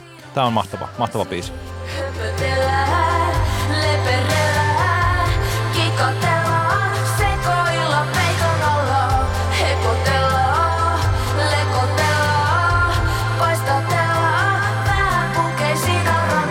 Joo, mä voin puhua tuossa myöhemmin vähän lisää tästä. Mulla siellä kolme on alkuvuoden iso, iso suomalainen indie-rialli, eli Joni Ekmanin Mikään ei riitä, joka on kyllä niin kuin poikkeuksellinen biisi monella tapaa mun mielestä, vaikka on silleen niin kuin näennäisesti vaan niin kuin tavallinen kitararokki-ralli.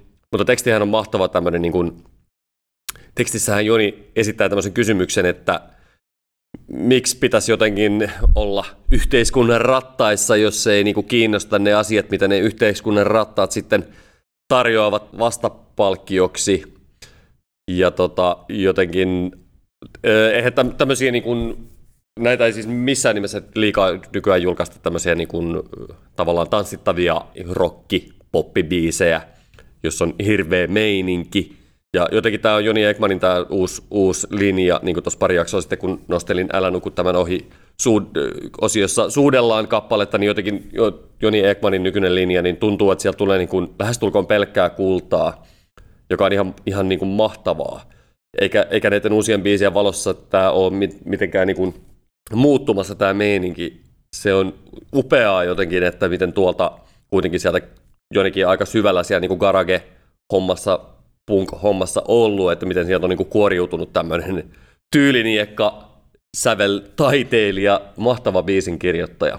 Niin tota, tämä on jotenkin, jotenkin upeaa, ja, ja tämä biisi tuli niin alkuvuodesta, että se on meinannut tässä niinku vuoden varrella unohtua, että kuinka, kuinka hieno biisi tämä oli, mutta tota, kyllä se aina kuitenkin sitten pompsahdellut sieltä esiin, ja, ja sitä kerta toisensa jälkeen on saanut ihmetellä, että miten on näin hienosti säveliä ja sanoja laitettu perä, perätysten. Aina lapsesta asti neuvotaan, kun hopipa iskii se palkitaan. Mut jos ei sitä palkintoa halua, miksi haluaisin hommia laisinkaan? Kun mikään ei riitä, silloin mun vintutus kasvaa, eikä sillä löydy loppua. Kun mikään ei riitä, älä luule, jaksan yrittää. Joni Ekman, upea laulun tekijä ja musiikkitoimija yleisestikin. Minun kotimaiset biisit kaksituhattakaksikymmentä-listan siellä kaksi on laulu, josta viikko sitten puhuttiin meille. Eli Jesse Markinin Counting Money on a Sunday ja sen tämänvuotisista uusista sinkuista se toinen. Ja ei ole nyt poistunut minun päiväkuuntelustani tämä kappale ollenkaan. Mä pidän sitä yhä niin hyvänä kuin mitä viikko sitten sanoin. Tässä yhdistyy ja sen tapa rakentaa kappaleita, siis sanoittaa ja sitten se melodia on tosi tarttuva, en ole kyllästynyt siihen lainkaan. Ja tota, mä nyt vasta jälkikäteen luin, että mitäs tässä tämän kappaleen lehdistötiedotteessa sanottiinkaan, niin ehkä se, mä puhuin rosvoretkestä, että mistä tässä on. Mä olin ajatellut, että se oli ehkä tämmöinen enemmän ruohonjuuritaso tilanne, missä lasketaan rahoja sunnuntaina, mutta että kapitalismikritiikkiä tässä nyt on liittyen tähän tota, ehkä vuoteen kaksituhattakaksikymmentä ja sillain, että kuinka monet heikossa asemassa olevat niin ovat sit joutuneet kohtaamaan näitä pahimpia pelkoja, kun taas sitten ne, joilla on hyvin, niin ovat pystyneet huomattavasti helpommin eristämään itsensä kaikelta, kaikelta pahalta. Mutta vaikka tällaista poliittista aspektia ei tässä ajattelisi, eikä oikeastaan vaikka noita sanottu, sanoja kuuntelisi tässä lainkaan, niin tämä toimii ihan pelkkänä tarttuvana pop-kappaleena. Se on tosi hieno laulu.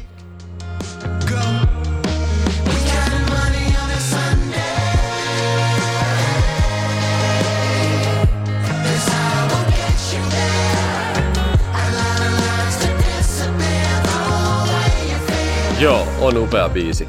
Hauskaa, että tota, kun mä nyt en tiedä, mä koitin tässä nyt nopeasti googletella, että soittaako Teppo Mäkynen tässä County Monion On a Sunday -biisissä rumpuja.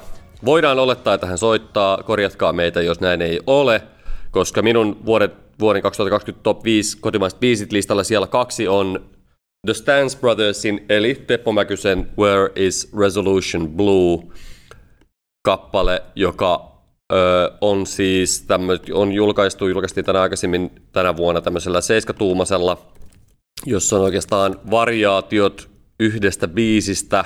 Resolution Blue-kappale ja sitten on Where is Resolution Blue. Alkuperäinen tämä Resolution Blue-biisi perustuu tosiaan Gangstarin Mass Appeal-biisiin, joka taas samplää semmoista ny- jazz-biisiä, en nyt muista sitä, mutta tämä Where is Resolution Blue, kaikessa niin kuin yhdeksänkymmentälukulaisessa trip-hoppiuudessaan, tämä on mun mielestä aivan niin kuin semmoinen maaginen kappale. Se var- alkuperäinen Resolution Blue on myös tosi hieno, mutta tämä Where is Resolution Blue on sitten ehkä vähän vähemmän jatsia, vähän enemmän tämmöinen klubibiisi. Toteutukselta ihan niin kuin poikkeuksellisen hieno. Se Teppo Mäkynen on, on nero, sanottakoon se ääneen tässä kohtaan.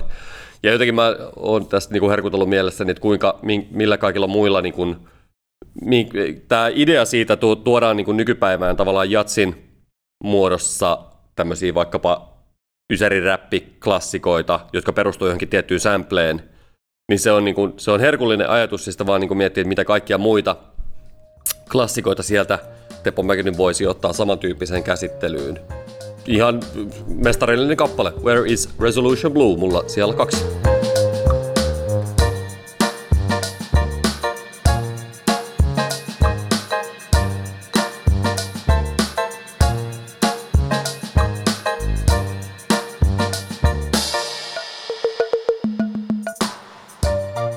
Minun mielestäni vuoden kaksituhattakaksikymmentä paras kappale on sitten kuitenkin Karinan teko. Se oli mulla tosi pitkään sellaisena, että mä ajattelin, että jos näin hyvää toista biisiä tulee tänä vuonna, niin sepä on sitten hienoa.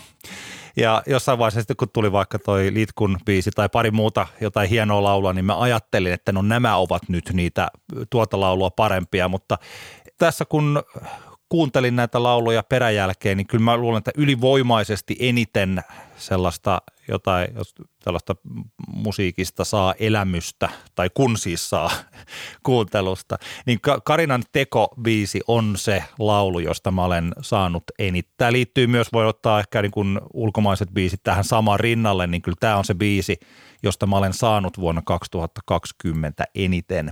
Se, miten tämä lähtee tällaisella vauhkolla äänellä liikkeelle. Ja sitten siinä on suvantoa ja tämä lopun hurja äänivyöry yhdistettynä hienoon säepariin.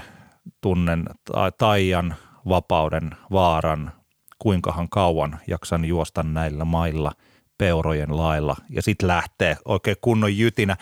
Siis jos, jos Fetch the Bolt Cutters on biisi tai levy vapautumisesta, niin tämä on siis tosiaan yhden kappaleen mittainen teos siitä vapautumisesta. Ja jännällä tavalla voi ajatella, että siinä vapauduttaa tosi vahvasti, ja varsinkin albumiversio, jossa, joka päättyy sitten kuin veitsellä leikaten tai kirveellä iskien, ja sitten siitä seuraa muutaman kymmenen sekunnin tällainen melkein hiljaisuus, missä voi ajatella vielä, että se vapaus johtaa sitten siihen, että jos peuran lailla juostaan, niin sieltä tulee sitten tukkirekkaa ja ajaa päälle, että mitäs tässä nyt sitten käykään. Mä, mua kaikessa yksittäisessä asiassa, että kun nämä kesän kaksituhattakaksikymmentä keikat peruuntui ja kaikki tällainen, niin mua jotenkin se jäi harmittamaan eniten, että mä en Karinaa päässyt nyt tänä vuonna livenä näkemään. Mä toivon, että nyt kaksituhattakaksikymmentäyksi tuo siihen muutoksen, että pystyn nauttimaan Karinan livekeikasta ja nimenomaisesti tästä biisistä. Minä olen merkannut tällaiseen mieleni kalenteriin sen hetken, kun mä näen Karinan livenä festareilla jossakin ja pystyn nauttimaan tämän biisin juuri siitä yhdestä maagisesta hetkestä. Joo, vähän samat viivat harmittaa tosi paljon, että, että ei, ei tänä vuonna sitten ollut mahdollisuutta päästä Karinaa näkemään. Tää on hieno albumi ja, ja upea biisi, olen, olen kyllä samaa mieltä, vaikka omalle listalle ei päätykään.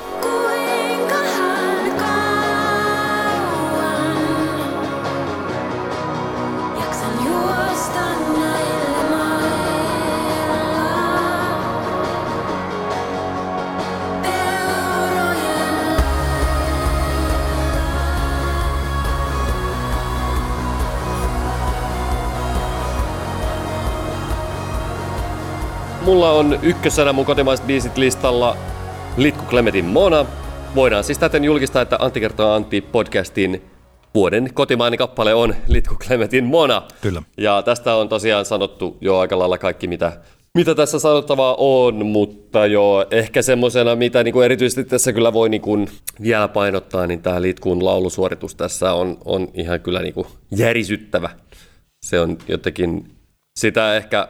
Tuntuu, että se niin toistuu keskusteluissa, että, että sitä aina niin itsekin ja välillä niin muutkin niin unohtaa sen, että kuinka oikeasti taitava laulaja Litku on. Että se on jotenkin, niin kuin se hahmo on niin vahva, niin se musa assosioituu enemmän siihen niin Litkun hahmon persoonaan. Mutta oikeastihan siellä taustalla on sitten hirvittävän paljon kaikkea muutakin, joista se hahmo tietenkin niin kuin muodostuu.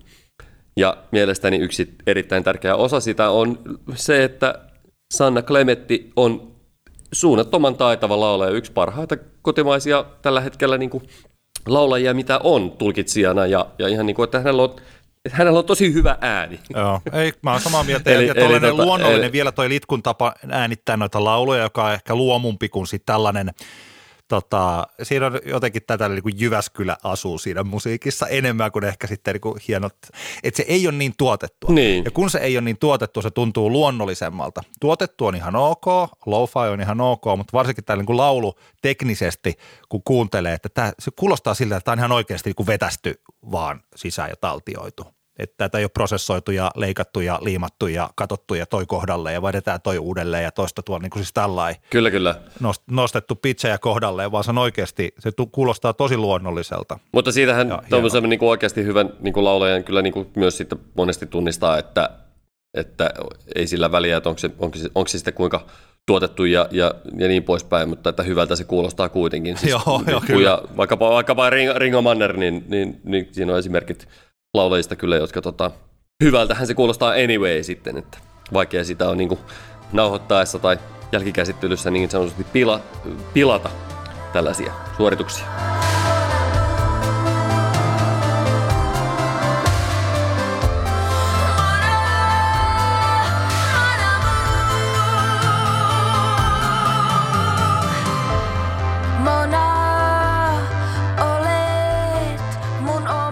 Vielä kotimaiset albumit kaksituhattakaksikymmentä. Mikäs, minun, sie, mikäs siellä vitosena sulla?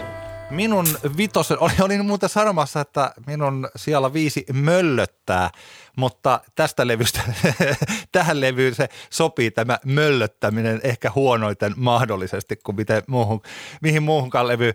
Laura Moisio julkaisi maaliskuussa albumin Laulaa, kun ei voi muutakaan. Laura oli yksi niistä artisteista, joka kärsi erittäin paljon siitä, että korona leikkasi koko tämän albumin kevätkiertueen pois. Siellä oli toistakymmentä keikkaa sovittuna sinne maaliskuun puolesta välistä huhtikuun loppuun, jossa varmaan tosiaan, tai jossa hän olisi tämän hienon levyn näitä kappaleita pystynyt sitten esittämään yleisölle, ja kun näin ei päässyt käymään, niin mä luulen, että tämä levy olisi varmaan saanut paljon enemmän yleisöä vielä kuin mitä se sai. Toki onneksi Laura Moisiolla on siis niin hyvät pohjat, siis laulajana ja laulun tekijänä, että hänellä on yleisöä, että ei tämä sillä jäänyt mihinkään sellaiseen limboon tämä levy.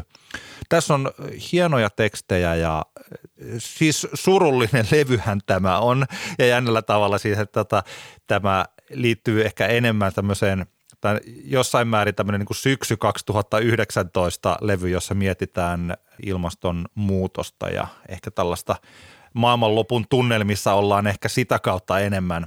Mutta sitten kun tämä tuli tähän korona-aikaan, niin jotenkin ajattelee, että tämän synkkyys ehkä liittyy sitten vuoteen kaksituhattakaksikymmentä. Esimerkiksi ohi ajettiin kappale, niin se on, tässä on tosi paljon, tai Metsä ohi ajettiin tällaisia yksittäisiä kappaleita. Jos ei ole vielä Laura Moisio tätä uutta albumia kuunnellut, niin noi biisit nyt ekaksi kuuntelu. Joo, oikein hävettää kuinka vähän mä oon tätä albumia kuunnellut. Minä korjaan tilanteen heti tänään. Hyvä, hyvä. Joo, kyllä mä tykkään Laura, Lauran tekemisestä ja musasta tosi paljon, mutta jotenkin nyt vaan tää on jäänyt sitten itsellä paitsi on tämä albumi.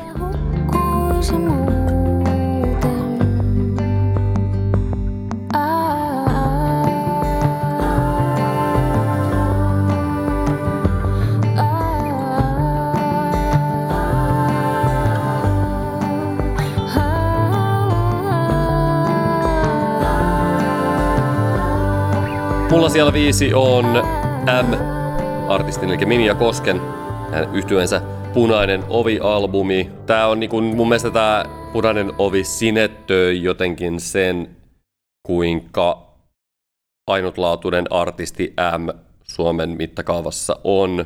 Vahvistaa sitä kokonaisuutta, minkä nämä kolme albumia nyt sitten muodostavat ja sitä artistiutta. Vaikea on jotenkaan, niin kuin, tai että pelaa semmoisella omalla kentällään tässä, yhdistelee asioita, sellaista ehkä teatterillista ilmaisua, elektronista musiikkia, ehkä vähän jopa jostain sitten jossain jutuissa vähän kansanmusiikinkin puolelta ja muuta. Täysin niin kuin omalla, omalla, omalla ballparkillaan vääntää menemään Minja ja tota... Ei ehkä mielestäni mun lempialbumi M-albumeista, mutta kuitenkin niin hyvä, että ansaitsee paikkansa tällä mun listalla. Siellä viisi. Upea artisti ja hieno, ja tosiaan pidän tästä levystä kanssa erittäin paljon.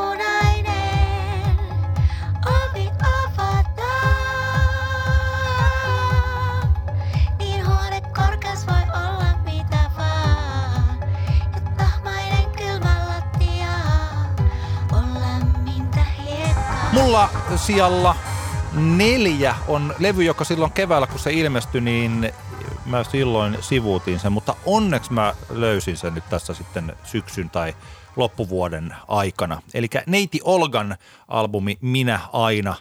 Voisiko tätä nyt sitten shoegazeiksi sanoa, tai sitten ihan vaan tällaisilla tota, helisevillä kitaroilla kuorrutetuksi pop-musiikiksi. Elomerkkejä biisi on hieno. Ei muuten ollut mun listalla. Olisi voinut hyvin olla tuossa mun biisilistalla, mutta varmaan olisi ollut sitten top kympissä ehdottomasti vuoden biiseistä.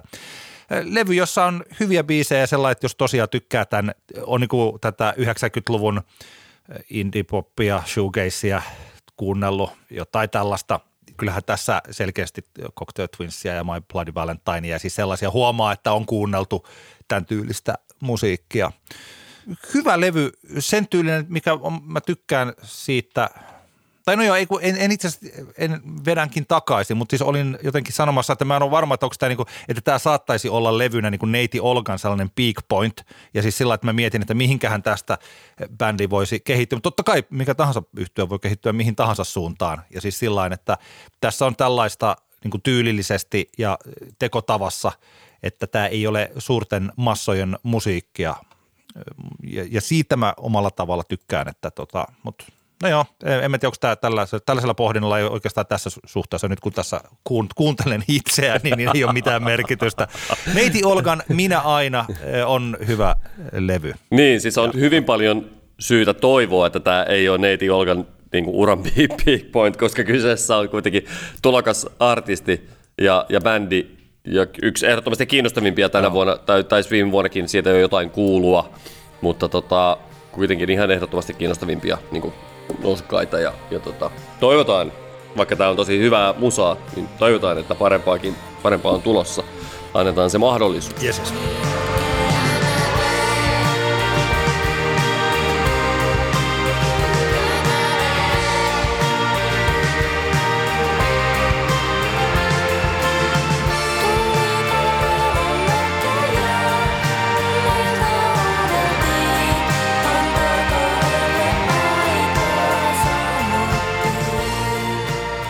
Mulla siellä neljä Iben Perkele, jossa on jotenkin niin paljon mun mielestä sillä tavalla sama, samoja fiiliksiä kuin tuohon M-artistin Punaisen oveen liittyy. Eli no okei, M:n kohdalla mä en niin ikinä oikein miettinytkään, että jaha, että mitenköhän tää nyt, että on, onkohan tämä nyt semmoinen pitkäkestoinen homma ja onkohan tässä niin kuin tavallaan, onko tässä kuinka paljon semmoista niin kuin pysyvää substanssia ja muuta, mutta Iben kohdalla ehkä sitä mietti, Iben Ibelius-albumi on, on loistava, eli debyyttialbumi oli loistava ja sitten tuli mieleen, kun tämä perkele julkaistiin, että jaaha, että pääseekö hän kuinka lähelle sitä.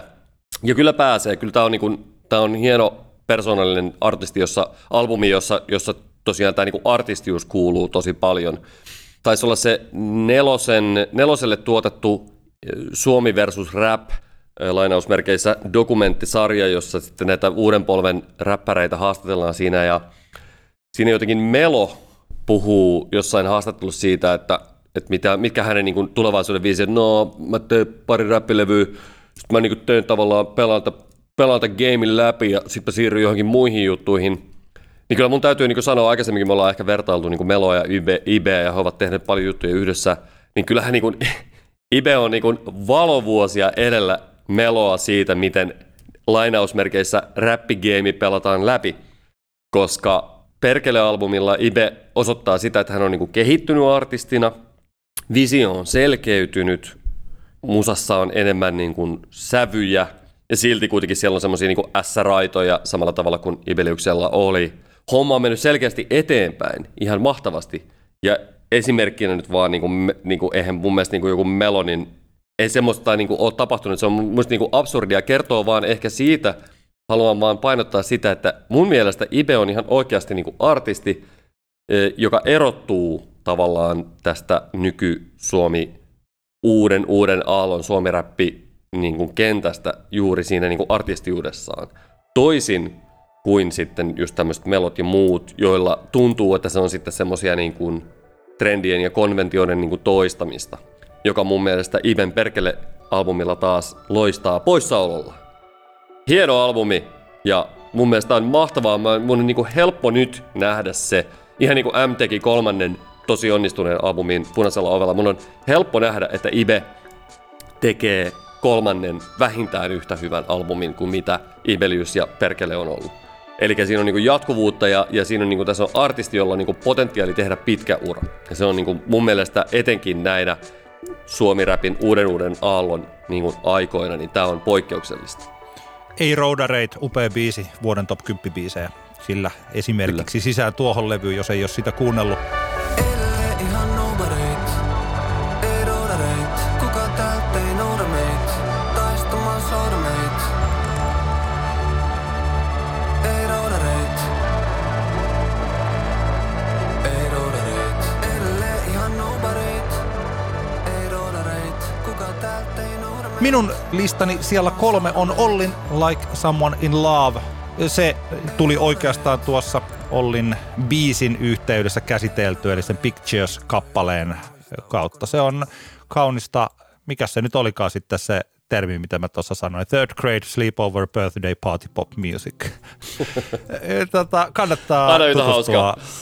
Joo, kannattaa tutustua tuohon levyyn ja varsinkin siihen Pictures-kappaleeseen. Kyllä mun täytyy, sä niin tätä aina, aina hehkutat, että kyllä mun täytyy, pakkohan mun on tätä kuunnella, mä en vaan jotenkin. Pistä taustalle vaikka Hesarin lukemiseen ja laita vaikka jotain kahvikupponen ja sitten pistät sen siihen taustalle, voit nauttia sille. No minäpä teen näin.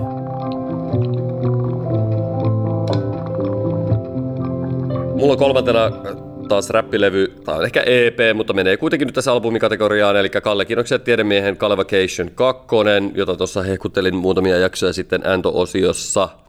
Tämä on hienoa, hienoa musiikkia, tämmöistä tarinankerrontaa, ei varsinaisesti larppaamista, mutta tota, pilkäs silmäkulmassa kerrotaan tämmöisiä kar- r- rujoja tarinoita Tampereen alamaailmasta, joka on niinku ajatuksen tasolla hauska ja mun mielestä tässä kuitenkin niinku välittyy selkeästi se, että tässä ei liian vakavissaan olla. Kallen kanssa tuossa viestiteltiin vähän aikaisesti, kun mä vähän kyselin jossain jaksossa, että tulisiko hän joskus vieraaksi. Musta olisi tosi kiinnostavaa kyllä haastatella Kalle ja keskustella vähän, miten tuommoinen niin sanotusti vanhempi valtiomies näkee tämän Suomi-räpin nykymeini, niin, niin, niin katsotaan, jos saadaan ensi vuoden puolelle sitten meille Kalle vieraaksi jaksoon. Mutta siellä kolme, Kalle Kinnoset, Tiedemies, Calevacation kaksi. Kummipoja ristiäisissäkin, pappi huomas aamun harmaa hengityksessäni. S P-häissä sammuin pöytään kun ohjelma alkoi. Heliönkaa oltiin jo aamulla alkos. Ei kaos elämässä ollut etäinen, mut Kaleva teki musta eläimen. Kaleva teki musta eläimen. Minun albumilistani siellä kaksi on Karinan albumi kaksi.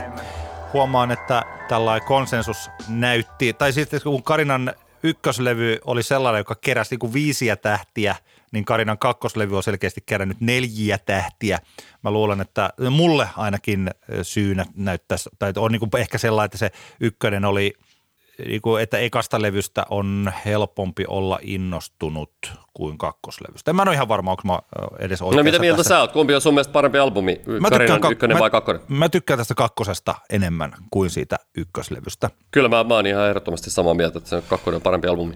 Joo, ja täällä, tässä on, tää on monipuolinen levy, jossa on paljon tosiaan tällaisia jännittävällä, ehkä Karina ei sitten niitä tällaisia hevisointeja ensimmäisenä yhdistä, mutta t- tässä on olemassa synkkyyttä ja tällaista identiteetin hakua tässä koko levyssä.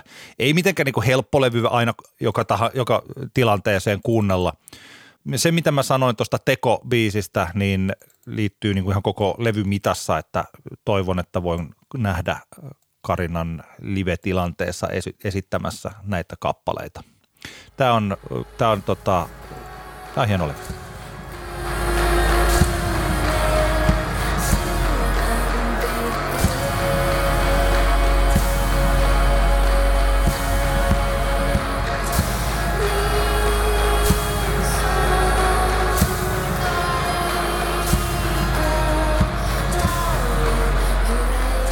Minulla on siellä kaksi yhtyä, jota tuossa pari jaksoa sitten, josta kerroin haha, todella hauskan vitsin ja, ja sitten kehuin tätä albumia. Eli Kairon Irse albumillaan Polysomne. Tämä on kans, menee kyllä sarjassa hyvin niin kuin poikkeuksellinen suomalainen albumi. Moneskohan Kairon Irse albumi se on, niin se oli nimittäin se edellinenkin, eli Ruination albumi vuodelta kaksituhattaseitsemäntoista oli, oli niin kuin tosi vahva. Mutta kyllähän tässä Polysomniassa taas otetaan yksi harppaus eteenpäin. Visio on kirkastunut ja sävelkynä on terävöitynyt. He ovat julkaisseet myös Ujubasa Juba-nimisen E P:n kaksituhattaseitsemäntoista. Eli tämä on ehkä, ehkä toinen koko pitkä albumi nyt sitten, tai sitten kolmas, jos tämä Ujusaba Juba lasketaan albumiksi. Mun mielestä toi lasketaan, sanon välihuomautuksen, Joo. Kyllä se uh, Ujubasa Juba on albumi, koska ne biisit tosiaan on tota, niin seitsemänkymmentä viisikymmentä minuuttia. Joo. Joo, mutta tota, tämä on tosiaan kaikille...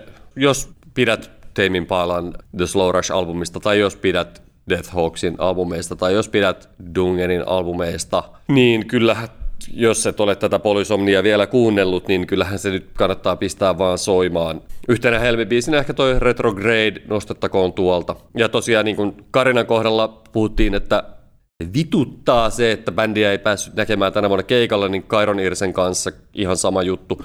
Se on ehkä itsellä ollut se, mitä niinku eniten miettinyt niinku suomalaisista bändeistä, että jossain kohtaa, kun se albumi tuli, että alkoi hekumoimaan, että ai että, kun pääsee jonnekin vaikka Tampereella klubille tai Helsingissä Tavastialle oikein hyvillä soundeilla kuuntelemaan. Nämä soittaa tosi lujaa, mutta se kyllä sopii ihan kyllä tähän näin. Se on hauska, livenä vähän enemmän semmoista, ne, ne niinku metalli vaikutteet kuuluu, kun albumita, albumilla on tosi paljon semmoista niinku pehmeyttä, jota, jota ei voi niinku heviin millään tavalla yhdistää. Polysomne, upea albumi, minulla on siellä kaksi.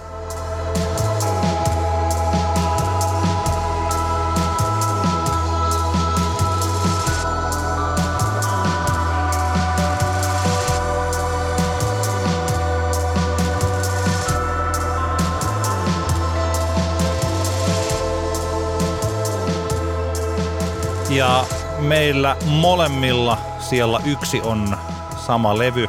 Ne, jotka ovat podcastia kuunnelleet, niin eivät ehkä ole yllättyneitä tästä. Vuoden kaksituhattakaksikymmentä kotimainen albumi Antti kertaa Antti podcastin mielestä on Ruusut bändin Kevätuhri. Mehän ollaan Kevätuhria käsitelty pitkästi kahdessa jaksossa, nyt tuossa nopeasti tsekkasin, niin meidän jakso numero yhdeksänkymmentäviisi, Ruusut kevät uhri special. Silloin jo mä otsikkoin sen, miten mestariteos syntyi. Miikka Koiviston kanssa keskusteltiin silloin tuosta levystä. Ja sitten jaksossa sata viisi, Ruusu ja kevät uhri albumin tekstianalyysejä. Niin siinä tota, me käydään niitä, tätä sanoituksellista puolta läpi ja sitä, että miten sen voi ymmärtää sen albumin. Onko sulla, Antti, vielä vaikkapa noihin keskusteluihin jotain lisättävää tai sellaisia asioita, joita me ollaan käyty tuosta levystä läpi, niin mitä haluaisit vielä nostaa näin uusiksi? En mä nyt tiedä. Ehkä jotenkin. Mä, mä en ole itse, niin tietenkin kun oma kupla on oma kupla ja oma kupla vähän jotenkin sai niin näkökulmaa toista suunnasta, kun luin Jussi Mäntyshaaren Aso Spracht Jussi blogista, kun hän oli listannut myös vuoden top viisi albumeita, kotimaisia albumeita ja siellä oli kevätuhri ja sitten jotenkin kun hän tuolta niin kuin selkeästi ehkä vähän toisesta näkökulmasta tuolta kaupallisen radion niin kuin syvästä päästä tätä kommentoi, kun se, siitä jotenkin välittyi se ajatus siitä, että tämä on niin kuin jotenkin semmoista megahipsterimusaa, joka tiedostaa sen niin kuin tavallaan liian hyvin. Mä sain siitä kiinni siitä Jussin ajatuksesta siitä, että, että tämä voi olla luontaan työntävä just niin kuin siitä syystä, että tämä on niin kuin tavallaan vähän liian, li- tai että jonkun näkökulmasta voi olla, että on, on, on niin kuin liian silleen viimeisen päälle. Mutta kyllä niin kuin rohkaisisin kuitenkin niitä ihmisiä, jotka, joilla semmoista ajatusta on, niin kuuntelemaan läpi, koska tämä on ihan just sen takia, kun tämä on niin hirveän monipuolinen albumi ja tässä on niin, kuin niin paljon asioita. Mun on niin kuin vaikea kuvitella, että jos vaan niin kuin jaksaa kuunnella tämän albumin alusta loppuun ehkä vaikka kaksi kertaa, etteikö sieltä, niin kuin, etteikö sieltä niin kuin mitään löytyisi, koska tässä on niin paljon just niin kuin tuolla sekä biisikirjoituspuolella, sovituspuolella, tuotantopuolella, tekstipuolella, siellä on niin kuin niin paljon semmoisia asioita, mihin, mihin tarttua. Jonkun mielestä niitä saattaa olla liikaakin, että niihin ei niinku keskitytä. Ja se on ehkä se, mitä mäkin olen aikaisemmin tästä puhunut, että ehkä seuraava Ruusut-albumi, mä toivoisin, että se voisi olla semmoinen, että se voisi olla vähän niinku pelkistetympi. Sen ei tarvitsisi olla ihan näin hektinen. Mutta silti tämä, niinku, tämä, tämä niinku kevätuhri-niminen runsauden sarvi on niin jotenkin rikas, että, että siellä on niin, niin paljon semmoisia asioita, mihin voi tarttua. Pistää minkä tahansa biisin soimaan, niin siellä on niin joku juttu, mihin voi kiinnittää huomiota. Sitä, ai vitsi, tää oli kyllä hyvin tästä tää. Ja kylläpä niin menee kivasti noi tekstit tuossa noin. Ja tuo rytmitys tuolla, onpa se niin mahtava. Että tässä, tässä on niin, niin paljon semmoista, tiedätkö. Ai, että jos sä menet, kun sä menet ostaa, niin kuin, jos sä ostat irtokarkkeja, joo, niin sitten niin kun, niin kun niitä on nykyään jossain automarketissakin, niin niitä on niin kaksisataa niitä, viisisataa niitä itse laareja, missä on erilaisia karkkeja. Niin kuvittele, että sulla olisi semmoinen, mihin olisi valittu vaan niin vaikka viisikymmentä semmoista, josta sä just niin tykkää tosi paljon semmoisia niin niitä laareja, tiedätkö? Mm. Että sieltä olisi niin karsittu pois ne, niin ne semmoiset niin paskat. Joo. tota, irtokarkit. Niin tämä on vähän niin kuin, tämä kevätuhri on vähän niin kuin semmoinen, että, että sitä voi kuunnella biisi sieltä, biisi täältä, ottaa sinne sun pussukkaan sitten tuolta vähän noita, noita karkkeja ja, ja tuosta vähän tommosia karkkeja ja tehdä siitä semmoisen, niin että, että, että mun mielestä tämä on tämmöinen niin kourallinen kaikkea ihanaa. Hyvä, hyvä, kivasti. Onnistuit sanomaan myös jotain, siis meillä tuoretta, koska me ollaan käsitelty tätä niin paljon, tätä levyä. Mulla tällainen niin hyvä viimeinen, siis neljäs joulukuutahan Ruusulta ilmestyy uusi sinkku, joka on nimeltään Sirppi, joka siis ei ole kevätuhri-albumilla, niin siellä kyllä Ruusut jatkaa kivasti tätä ajatusta, että Ruusujen biiseissä ei ole koskaan päivä, vaan siellä on aina yö tai ilta tai saattaa olla aamu, aamuyö tai sillä lailla jotenkin. Juu, kyllä. Kevätuhri on, on tuotannollinen mestariteos, sanoituksellinen mestariteos. Sävellykset, sanotaan niin kuin, että ainoa, jos mä mietin, että mikä olisi sellainen, mikä tekisi tästä jotenkin, että jos tässä olisi vähän enemmän popmelodiaa vielä, niin se toimisi sellaisena kivana syöttinä tai sellaisena makupalana useammille kuuntelijoille. Ja se on kuitenkin musiikissa, sekin on tärkeää, että levyssä on olemassa jotain sellaista, niin kuin erilaisia asioita, joista saa kiinni. Ja ehkä, ehkä niin kuin sillä, jos mä mietin sellaista, niin jos tässä olisi jotain vähän popmaisempaa, josta ihminen pääsee niin kuin muukin kuin tällainen meillä, niin kuin tällaisessa indie-keitossa elävänsä uineet tyypit, niin se pääsee helpommin tähän mukaan, ettei tule just sitä oloa siitä, että tämä taitavien musiikin tekijöiden niin taidehipsteri, jotain, jotain siis sellaista. Joo. Niin, että pop-biisi on se, joka avaa oven ihmiselle, joka kokee kevätuhri-albumin näin. Niin tota, Joo, mutta, tota, Ymmärrän, täm, mitä tarkoitan. Mutta tämä ei tarkoita sitä, että mä olisin tällaista viiden tähden albumia täältä Ylöjärveltä käsin jotenkin muuttamassa. Että, että too, niin. too many notes, sir. Kyllä, kyllä, siis, kyllä, tällä, kyllä. Tällä lailla. Huh, tämä Joo, maraton, ja maraton, onko sulla vielä joku sanottava, koska nyt ollaan painettu pitkään. Ei mitään, oh. ei mitään lisättävää. Hyvä. Ota askel taakse, laita silmät kiinni. Laita silmät kiinni ja sit päästä irti. Kun mä lasken neljä, kolme, kaksi, yksi. Kun mä lasken neljä, kolme, kaksi, yksi. Valitse sulle jotain rakastaa. Tämä oli Antti kertaa Antti, kaksikertainen katsaus popmusiikkiin podcast. Suunnattomasti kiitoksia kuuntelusta tänne saakka. Näin kertauksen omaisesti. Vuoden ulkomaista biisiä ei tänä vuonna valittu, koska meillä sen verran erilaiset listat oli ton suhteen. Vuoden kotimainen albumi on Ruusujen kevätuhri. Vuoden ulkomainen albumi on Tame Impalan The Slow Rush ja vuoden kotimainen biisi on Litku Klemetin Mona. Siinä on viiden tähän karkkia ihmisille. Amen. Kovasti toki kiinnostaa teidän kuuntelijoiden omat, omat listat. Niitä saa meille jakaa Insta-D M:issä tai, tai tota, no niin, Facebookin puolella tai sitten vaikka sähköpostitse antti x antti at gmail piste com. Kiinnostaa kyllä kuulla listoja. Ehkä joku, joku jonkun listan olikin jo lähettänyt, niitä saa laittaa lisää. Ja muutenkin kaikenlaiset kommentit ja toiveet ja kehitysehdotukset ja ruusut ja risut otetaan vastaan lämmöllä. Ja tota, eiköhän me tälle vuodelle vielä yksi jakso puristeta Joo. ennen sitten joululomaa. Katsotaan, tehdään parhaamme ainakin, että semmoinen saataisiin. Kyllä, mm. hyvin näin. Hei, kiitoksia kuuntelusta tänne saakka ja oikein hyvää joulun odotusta. Hei hei. Samat sanat täältä. Hei vaan kaikille.